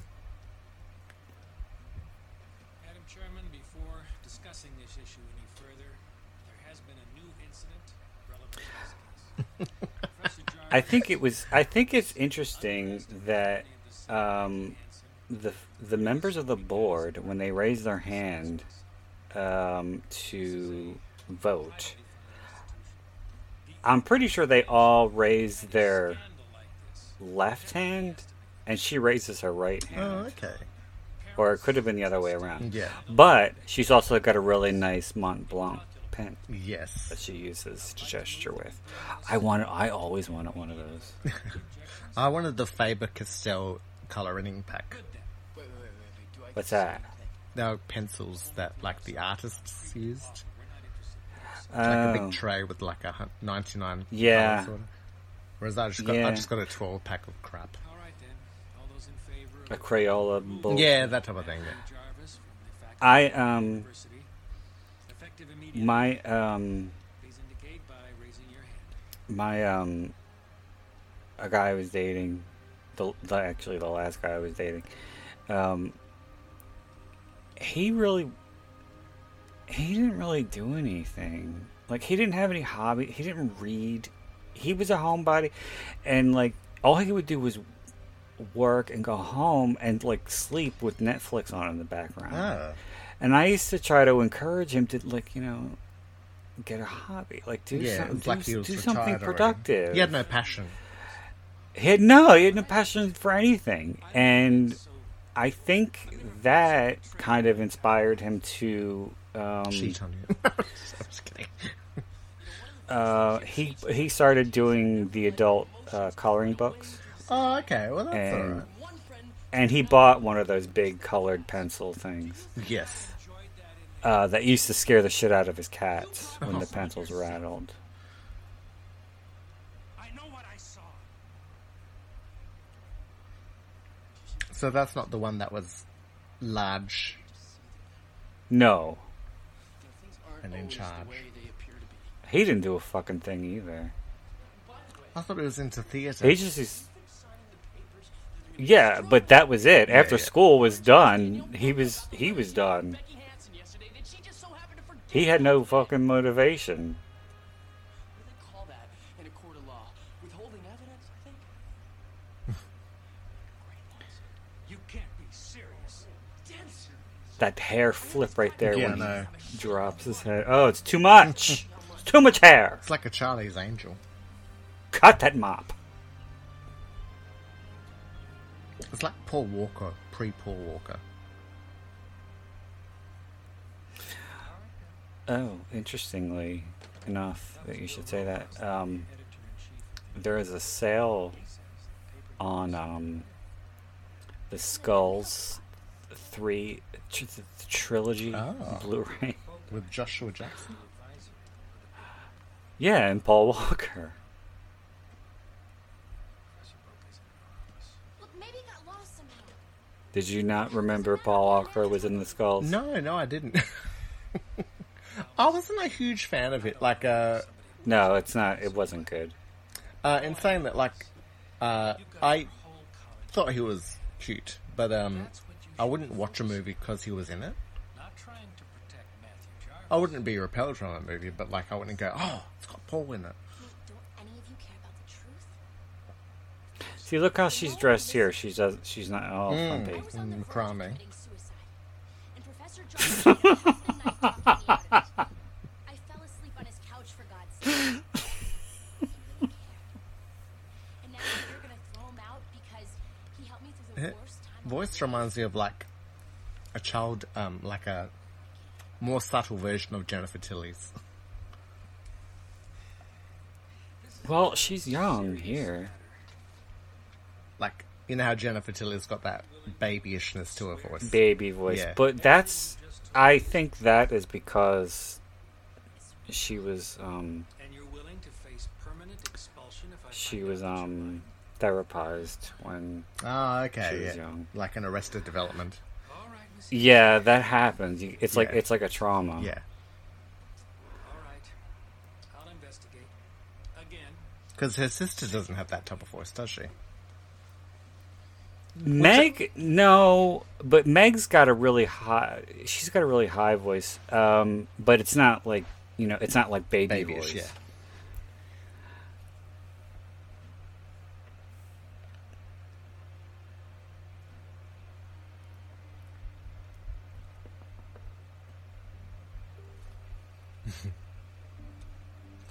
I don't understand why she throws away the whole fucking notepad. It's a perfectly good legal pad. Yeah. And what the fuck? I don't understand what the picture of him with the heart around his face was. I don't. That's true. I don't. I think that was just Kevin trying to think, trying to think of some evidence to implicate yeah. Her. And I don't understand why he had to then meet him at the beach. Like, and why he called him up from a payphone and. Because, like, he calls up Brian to say, oh, meet here. Um, yeah, I don't know. Elephant Rod. I think that's a real place too. Oh, okay. Elephant Rod. Might that- as well call it Horse nickname? Dick. What? Wasn't that your nickname in high school? Of course it was. Well, no, it was. My nickname was um, Elephant Trunk. and it still is to this day. Mine's just. Mine used to be pretzels. And why is And people that? would say, these pretzels are making me thirsty. Sometimes. Because my Uh-huh. last name sounds a bit like. Uh, it starts off sounding a bit like pretzel.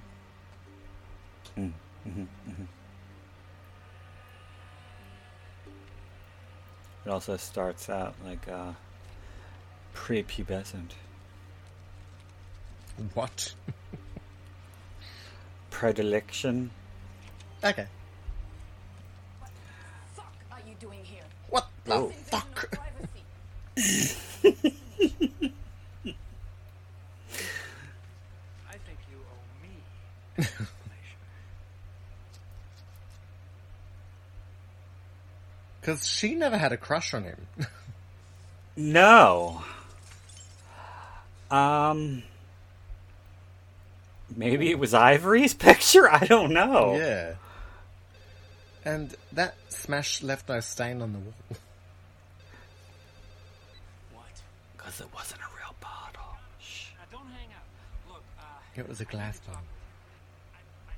No, Um, it was a bre- it was a it was a breakaway. It was a it was Sugar candy glass. Yeah. please. Yeah. Uh, I'll wait for you. I'm at the Hope Street Plaza. No, he said elephant rod. We just had this discussion.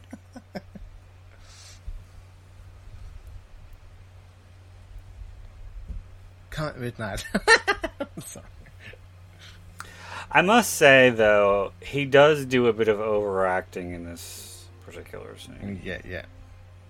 One can never overact. He- He has like this goofy look on his face with when he has the gun to his head and he's yeah. having the back and forth with the cop. Well, the cop's a bit gun happy.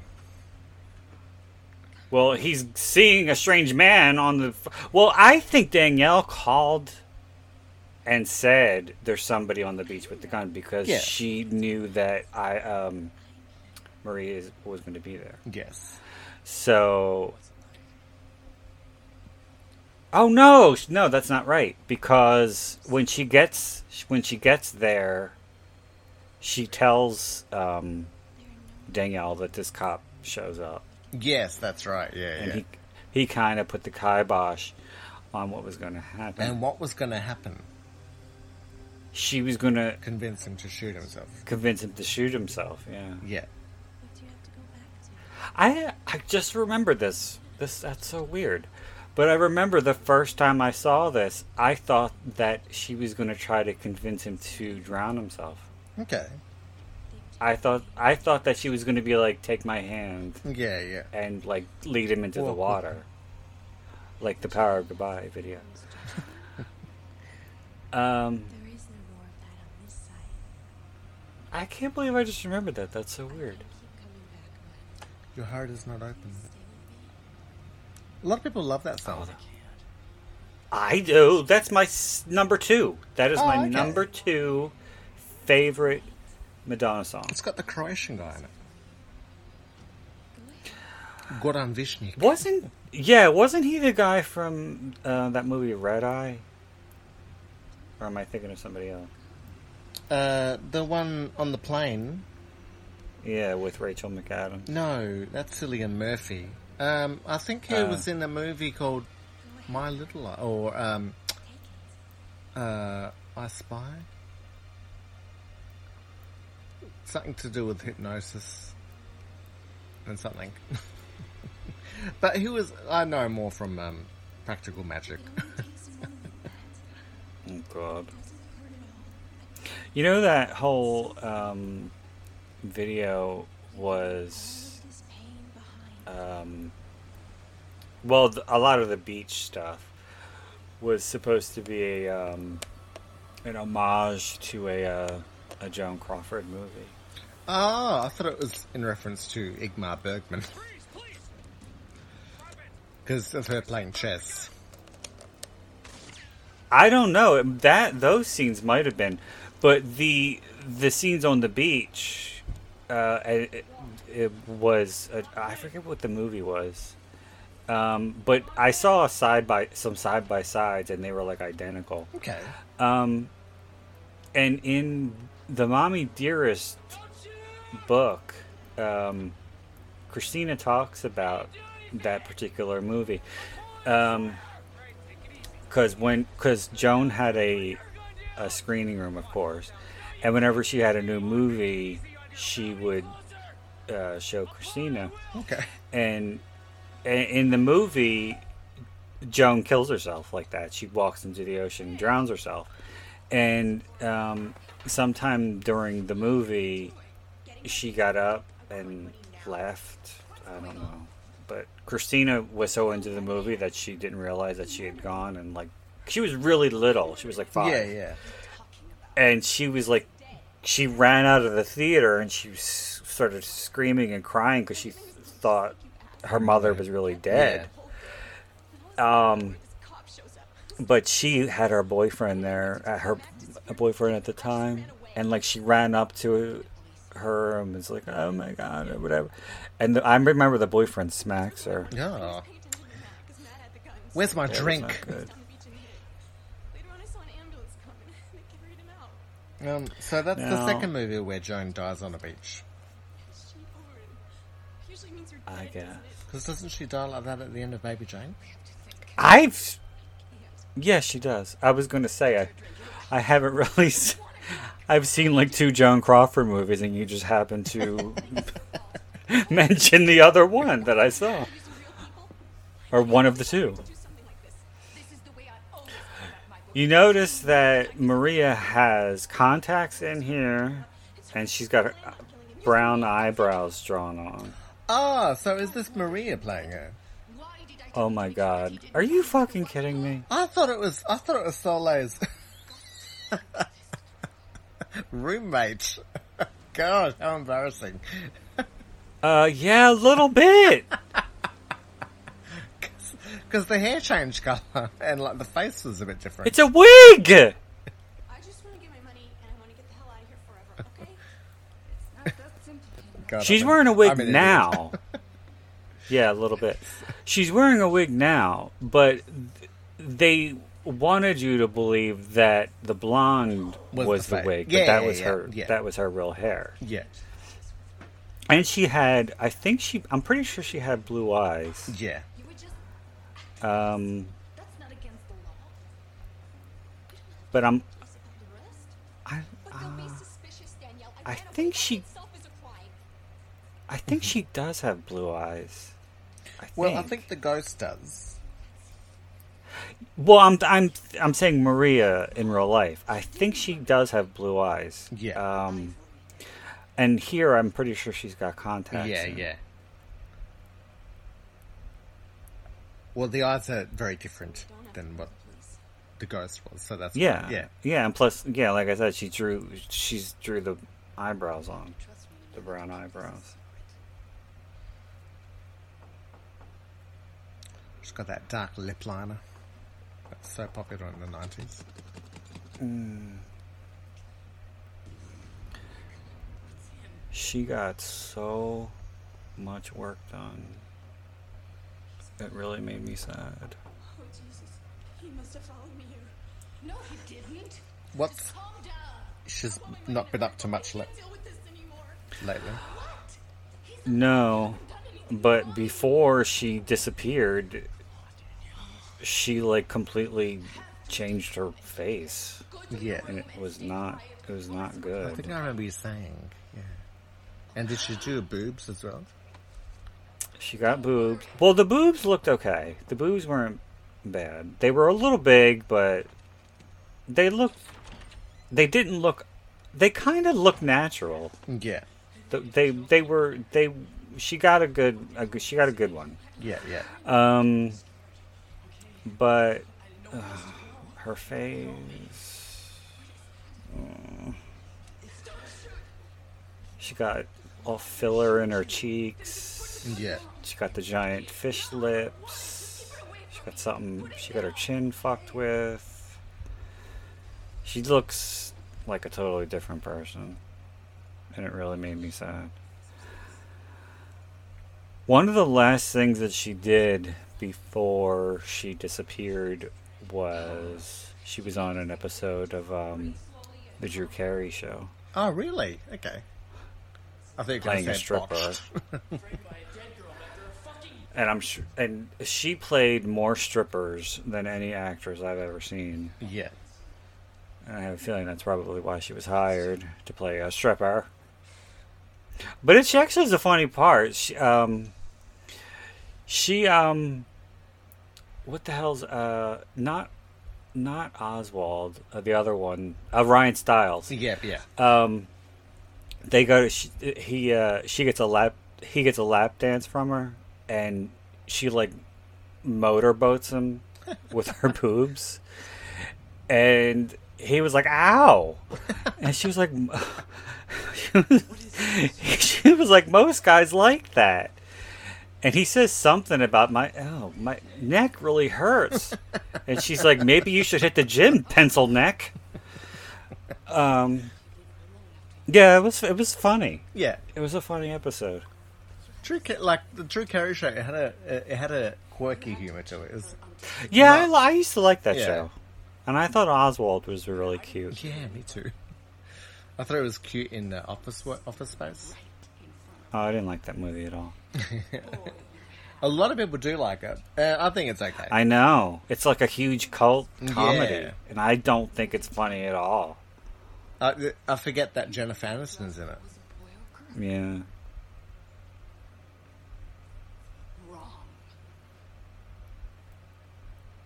Yeah.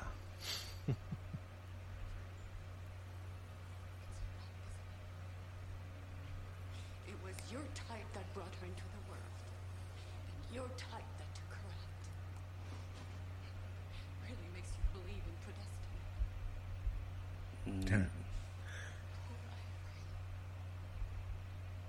She never had a chance in life.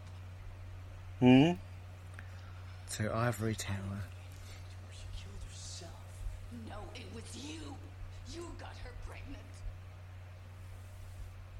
I begged her to come home. But she thought you'd marry her when you found out.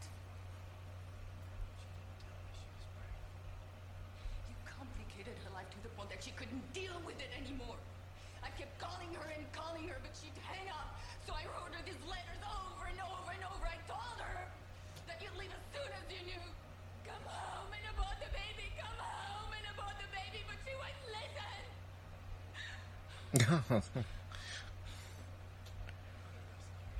so she's What are you pro-choice. laughing about? Come home and abort the baby. God. This is a vi- this is a very serious matter. She got one the fucking day she died. You figure it out.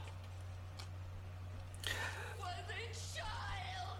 His reaction right there, that always seemed to me like Was a little girl. he was trying she was she did that whole thing really well Yeah. and he was like okay this is my turn i gotta step it up Well, and no it, it- didn't work no, he was trying to match her energy. Yeah, energy. that's what I'm. Yeah. That's what that's what I'm saying. Yeah, yeah, and no, it didn't. He did not. he was unsuccessful. I thought it was. I thought it was in character for him to react like that.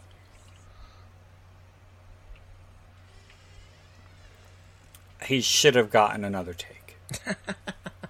like I don't think it would have made sense for him to go quiet. Yes, I think he a- react eh, his his reaction was appropriate. I just didn't think it was a good. Yes, it should have been done better. Could have been done better. Did I forget Maybe a little loopy. Do it again, loops. but better. Do it again, but better. Yes, but exactly. but try be good this time. That'd be my direction of.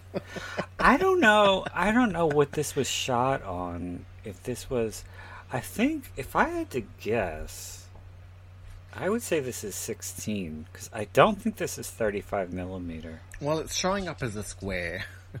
so it's, it's not Well, it's full frame because it was shot for. Telly. It was it, no, it was shot for video. It went straight to video. Um, bullets in that gun.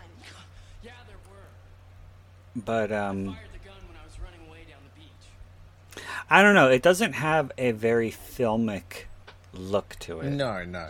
Part of the plot. But it's not.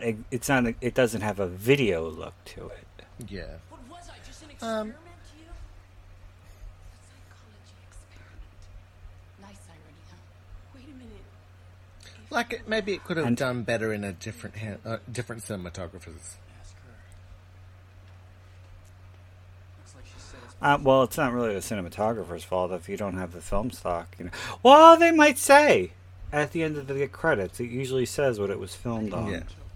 Vista Vision. But he figured too much out. Yeah. It was like the No was Dollar General Panavision. It was the Pananavision. Um, why why did the police come? wonderful. It's a murder suicide. Um, he uh, Soleil calls them. dead. And the gun But she's still sort of like pulled Matt's hand with one loitering on the steps, And Matt had She's loitering. like iffing and Well- ahhing about going in. she yeah she overhears them are screaming and she that's when she calls the police Yeah, yeah. i guess i'm not saying it's plausible one's lost, sweetheart. I'm bigger than you. Ah, God. Not anymore. that's a good line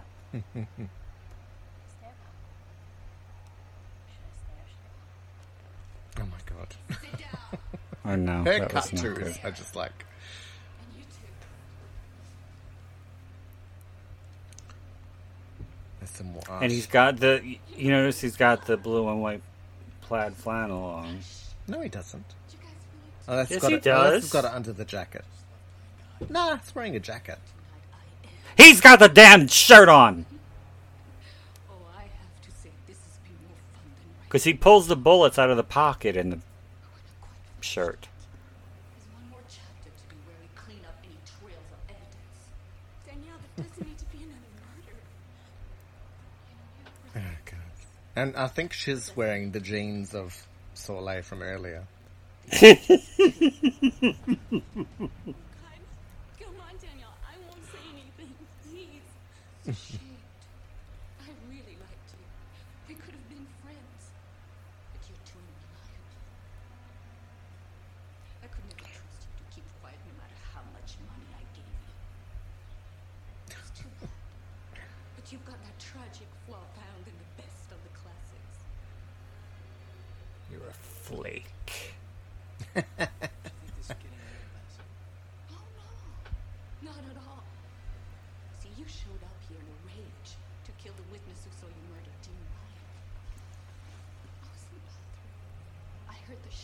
She was in the bathroom dropping a deuce. Yeah, no, backing one out. What she, well, she heard the shot.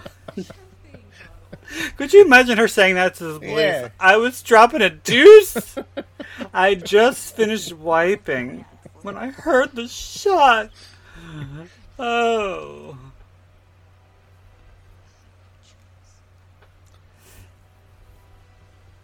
I was so startled I smeared poo all over my buttocks. Sorry, but after what you did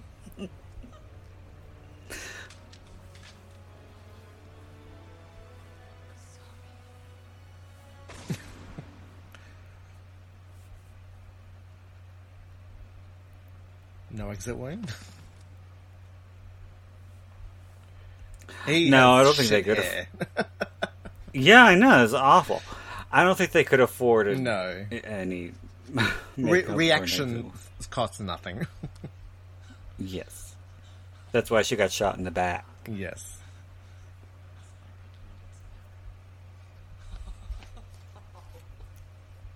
That's hilarious.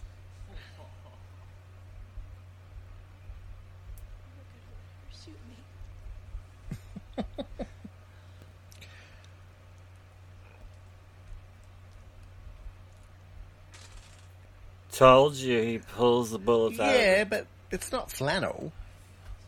It's wearing you like a, a cream t-shirt and a jacket. No, no hooker. Slap bag.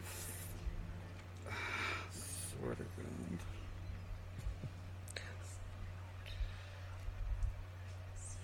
You better shut that high.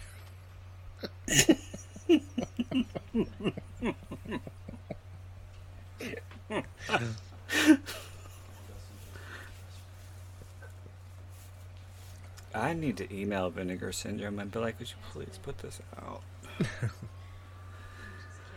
But- Um, I would be very interested in seeing who they could actually get to talk about this. Mm. Being that I- you've messaged doesn't. Huh? What? Being everyone, everybody that you've messaged doesn't talk about it. Yeah, I doubt. Well, Brian maybe because he's kind of washed up now. Yeah. Um, Soleil, no, I don't think so. Maria does not do interviews, so Is uh, and you don't know if Richard is still alive. I don't know if he's still alive. Um, I don't know if they would get Raina Paris. Maybe they could get Kevin Alber to, to talk about it. I don't know. They could get Eden Sassoon. I- he I try him I tried to find a lot on Facebook, but his name is so close to Albert that I wanted to talk to you. that's all I find is uh, whenever I search for Kevin Alber, I get Albert. Yeah. So I was never able to find him. I know it probably won't mean much to you, but I wanted to tell you I'm sorry.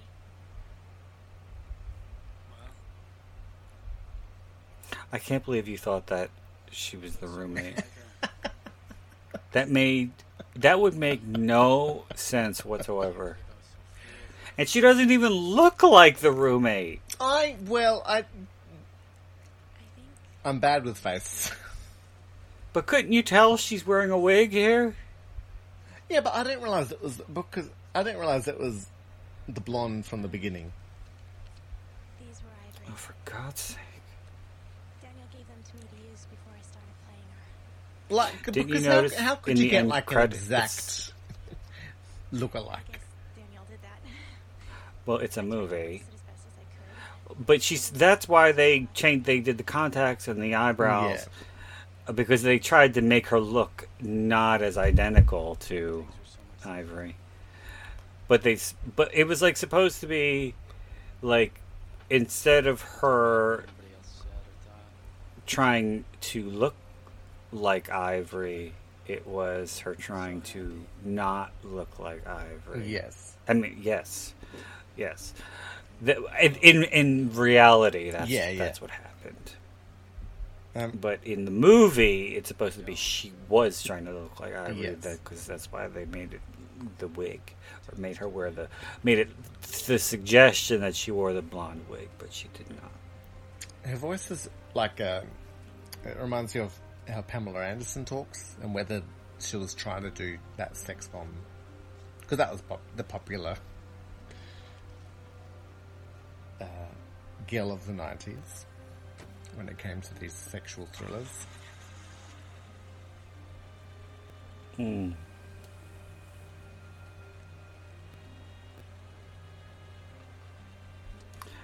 The way she holds the newspaper always kind of bugs me because it looks like she's clearly tilting it toward the camera.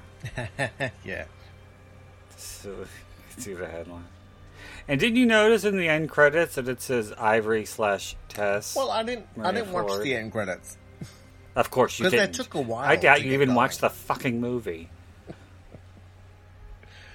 Because this scene just dragged on. See, Oh. now the credits are going. Yeah, you read those bitches. So he's on that on that road where Caitlyn Jenner killed someone.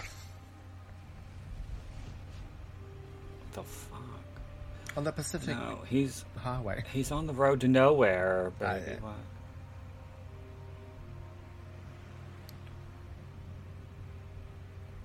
Well, that was an enjoyable romp. Was it? Yes. Did you like it better the second time around?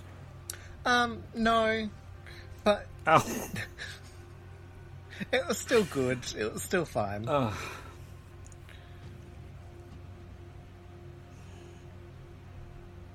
Well, I do have another Maria Ford movie. I'm happy to check her out again. She, you know, well, everyone was fine in it, but I, I think I just found um, the storyline. What- what was your Not malfunction? so much What? inconsistent, but like there was just. It, it, it Are you looking no for the film stock?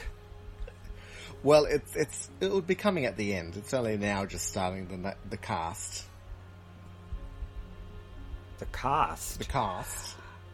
I thought the cost was like the first thing. No, no, it had like executive producers and like camera folks first. Oh, it did the first assistant director. And Yeah, the something second. like that. Um, I would best like to check at the beginning when this finishes, because I reckon the costume designer was a single named person. Yeah. Um. Um. Um. Cassandra. No, I'm pretty sure. oh, no, I reckon think- it was just. A sh- I think it was a short name, like Esme or I- something. Like Oh, Eden, wasn't it? no, Something like that. Oh no! You know what? Um. Was it Claudia? oh, oh my god, because I remember in a I forgot I you just made me remember this, but in a lot of I didn't see the film stock thing. okay, well you're completely useless. yeah, Um, but you just I'm made me. teats on a bull. Would you shut up?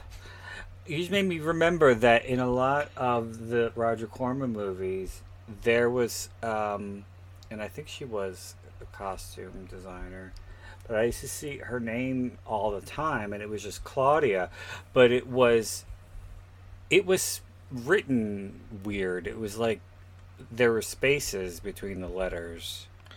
Oh, okay. um, but it didn't look like you know two sp- or you know it looked like kind of like a half space in between the letters. I don't know. Yeah. um, but one of the names that's in the in the opening titles that was a is a uh, or was and did a lot of stuff for roger corman movies that maria was in is um andrea risotto. Um she uh or he it could have been he i don't know did a lot Sounds of like stuff a dish. well the yes i feel full after the risotto Is there any cilantro in the risotto? I used to get a uh, a, uh, a microwave dinner that had um, chicken marsala with a uh, side of risotto, but it, it had peas in it. Okay, so It was that was, it it was fusion. What? It was fusion. Oh yeah. Okay. Well, because masala is Indian and risotto is Italian. okay. Yeah. Do you like mushrooms? I'm sure you do. Yes. I know you do. I like olives. They're not very European, are they?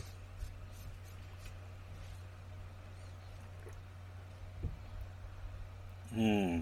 Do you like anchovies? I've never had them, but they look disgusting.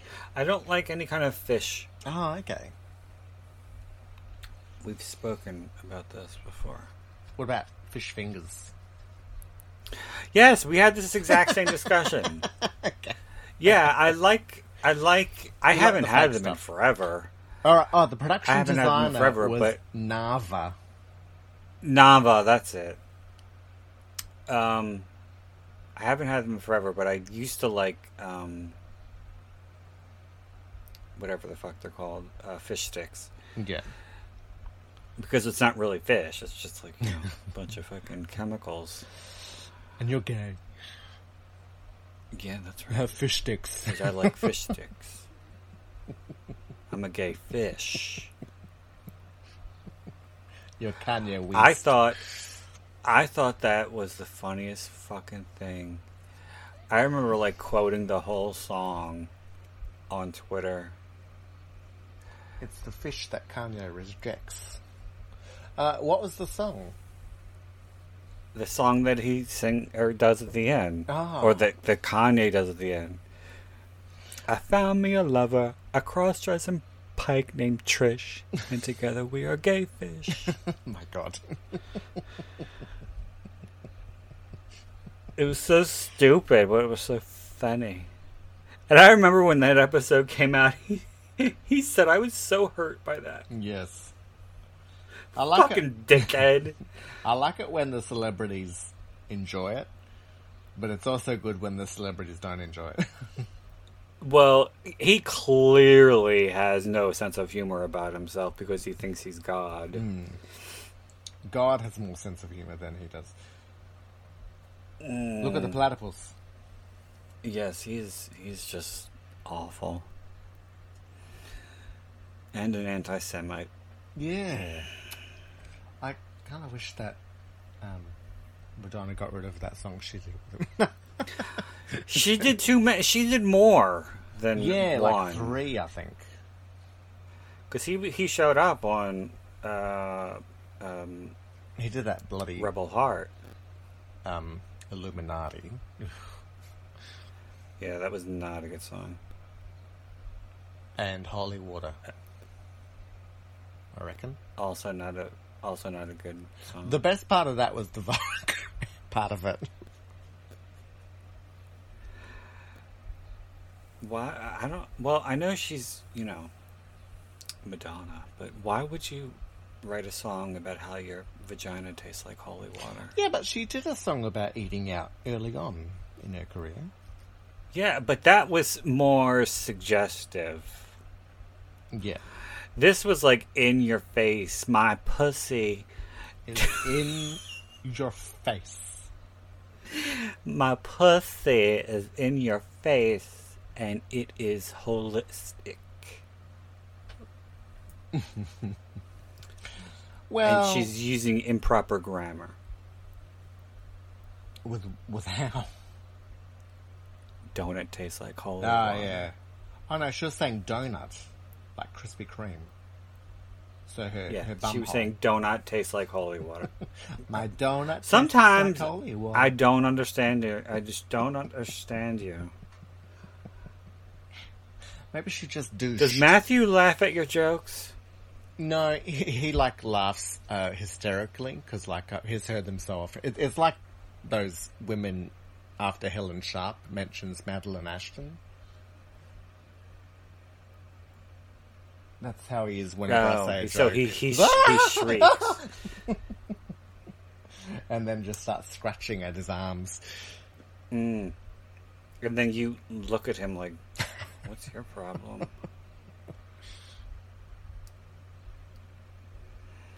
Well, on that, do you have any final thoughts for the movie? I just love it ever so much, and I wish that Vinegar Syndrome would put it out. Yes, you're putting that out into the universe. I'm putting it out in the universe, and Vinegar Syndrome has a suggest a movie um, thing on their website. It's too bad you can't like do your own. Um, like, there's not a company that you can give a movie to that just does a 4K directly. No, you gotta have the rights. Yes. And I don't even know who the fuck would have the rights to this anymore. Oops. Fucking Skyline Pictures. What the fuck? Mm. No. It's owned by Nissan. I don't even. I don't even know, man. Um, what are your final thoughts on Mind Games? Um, it was great to see Brian and uh, Soleil and Maria and Eden um, do their thing.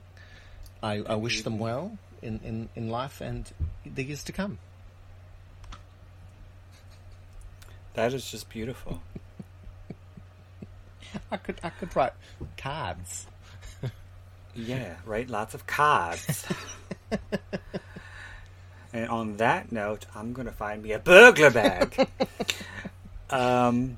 I'm going to park the car in the car park. Mm-hmm. So I'm gonna go do that, and you're gonna write some cards, and yeah, we will see you all next week with Tony's pick. Mhm. Yes. Gonna lick Yes. it, lick it, Mhm. roll it, flick it. Right in your face. Like holy water. Yes.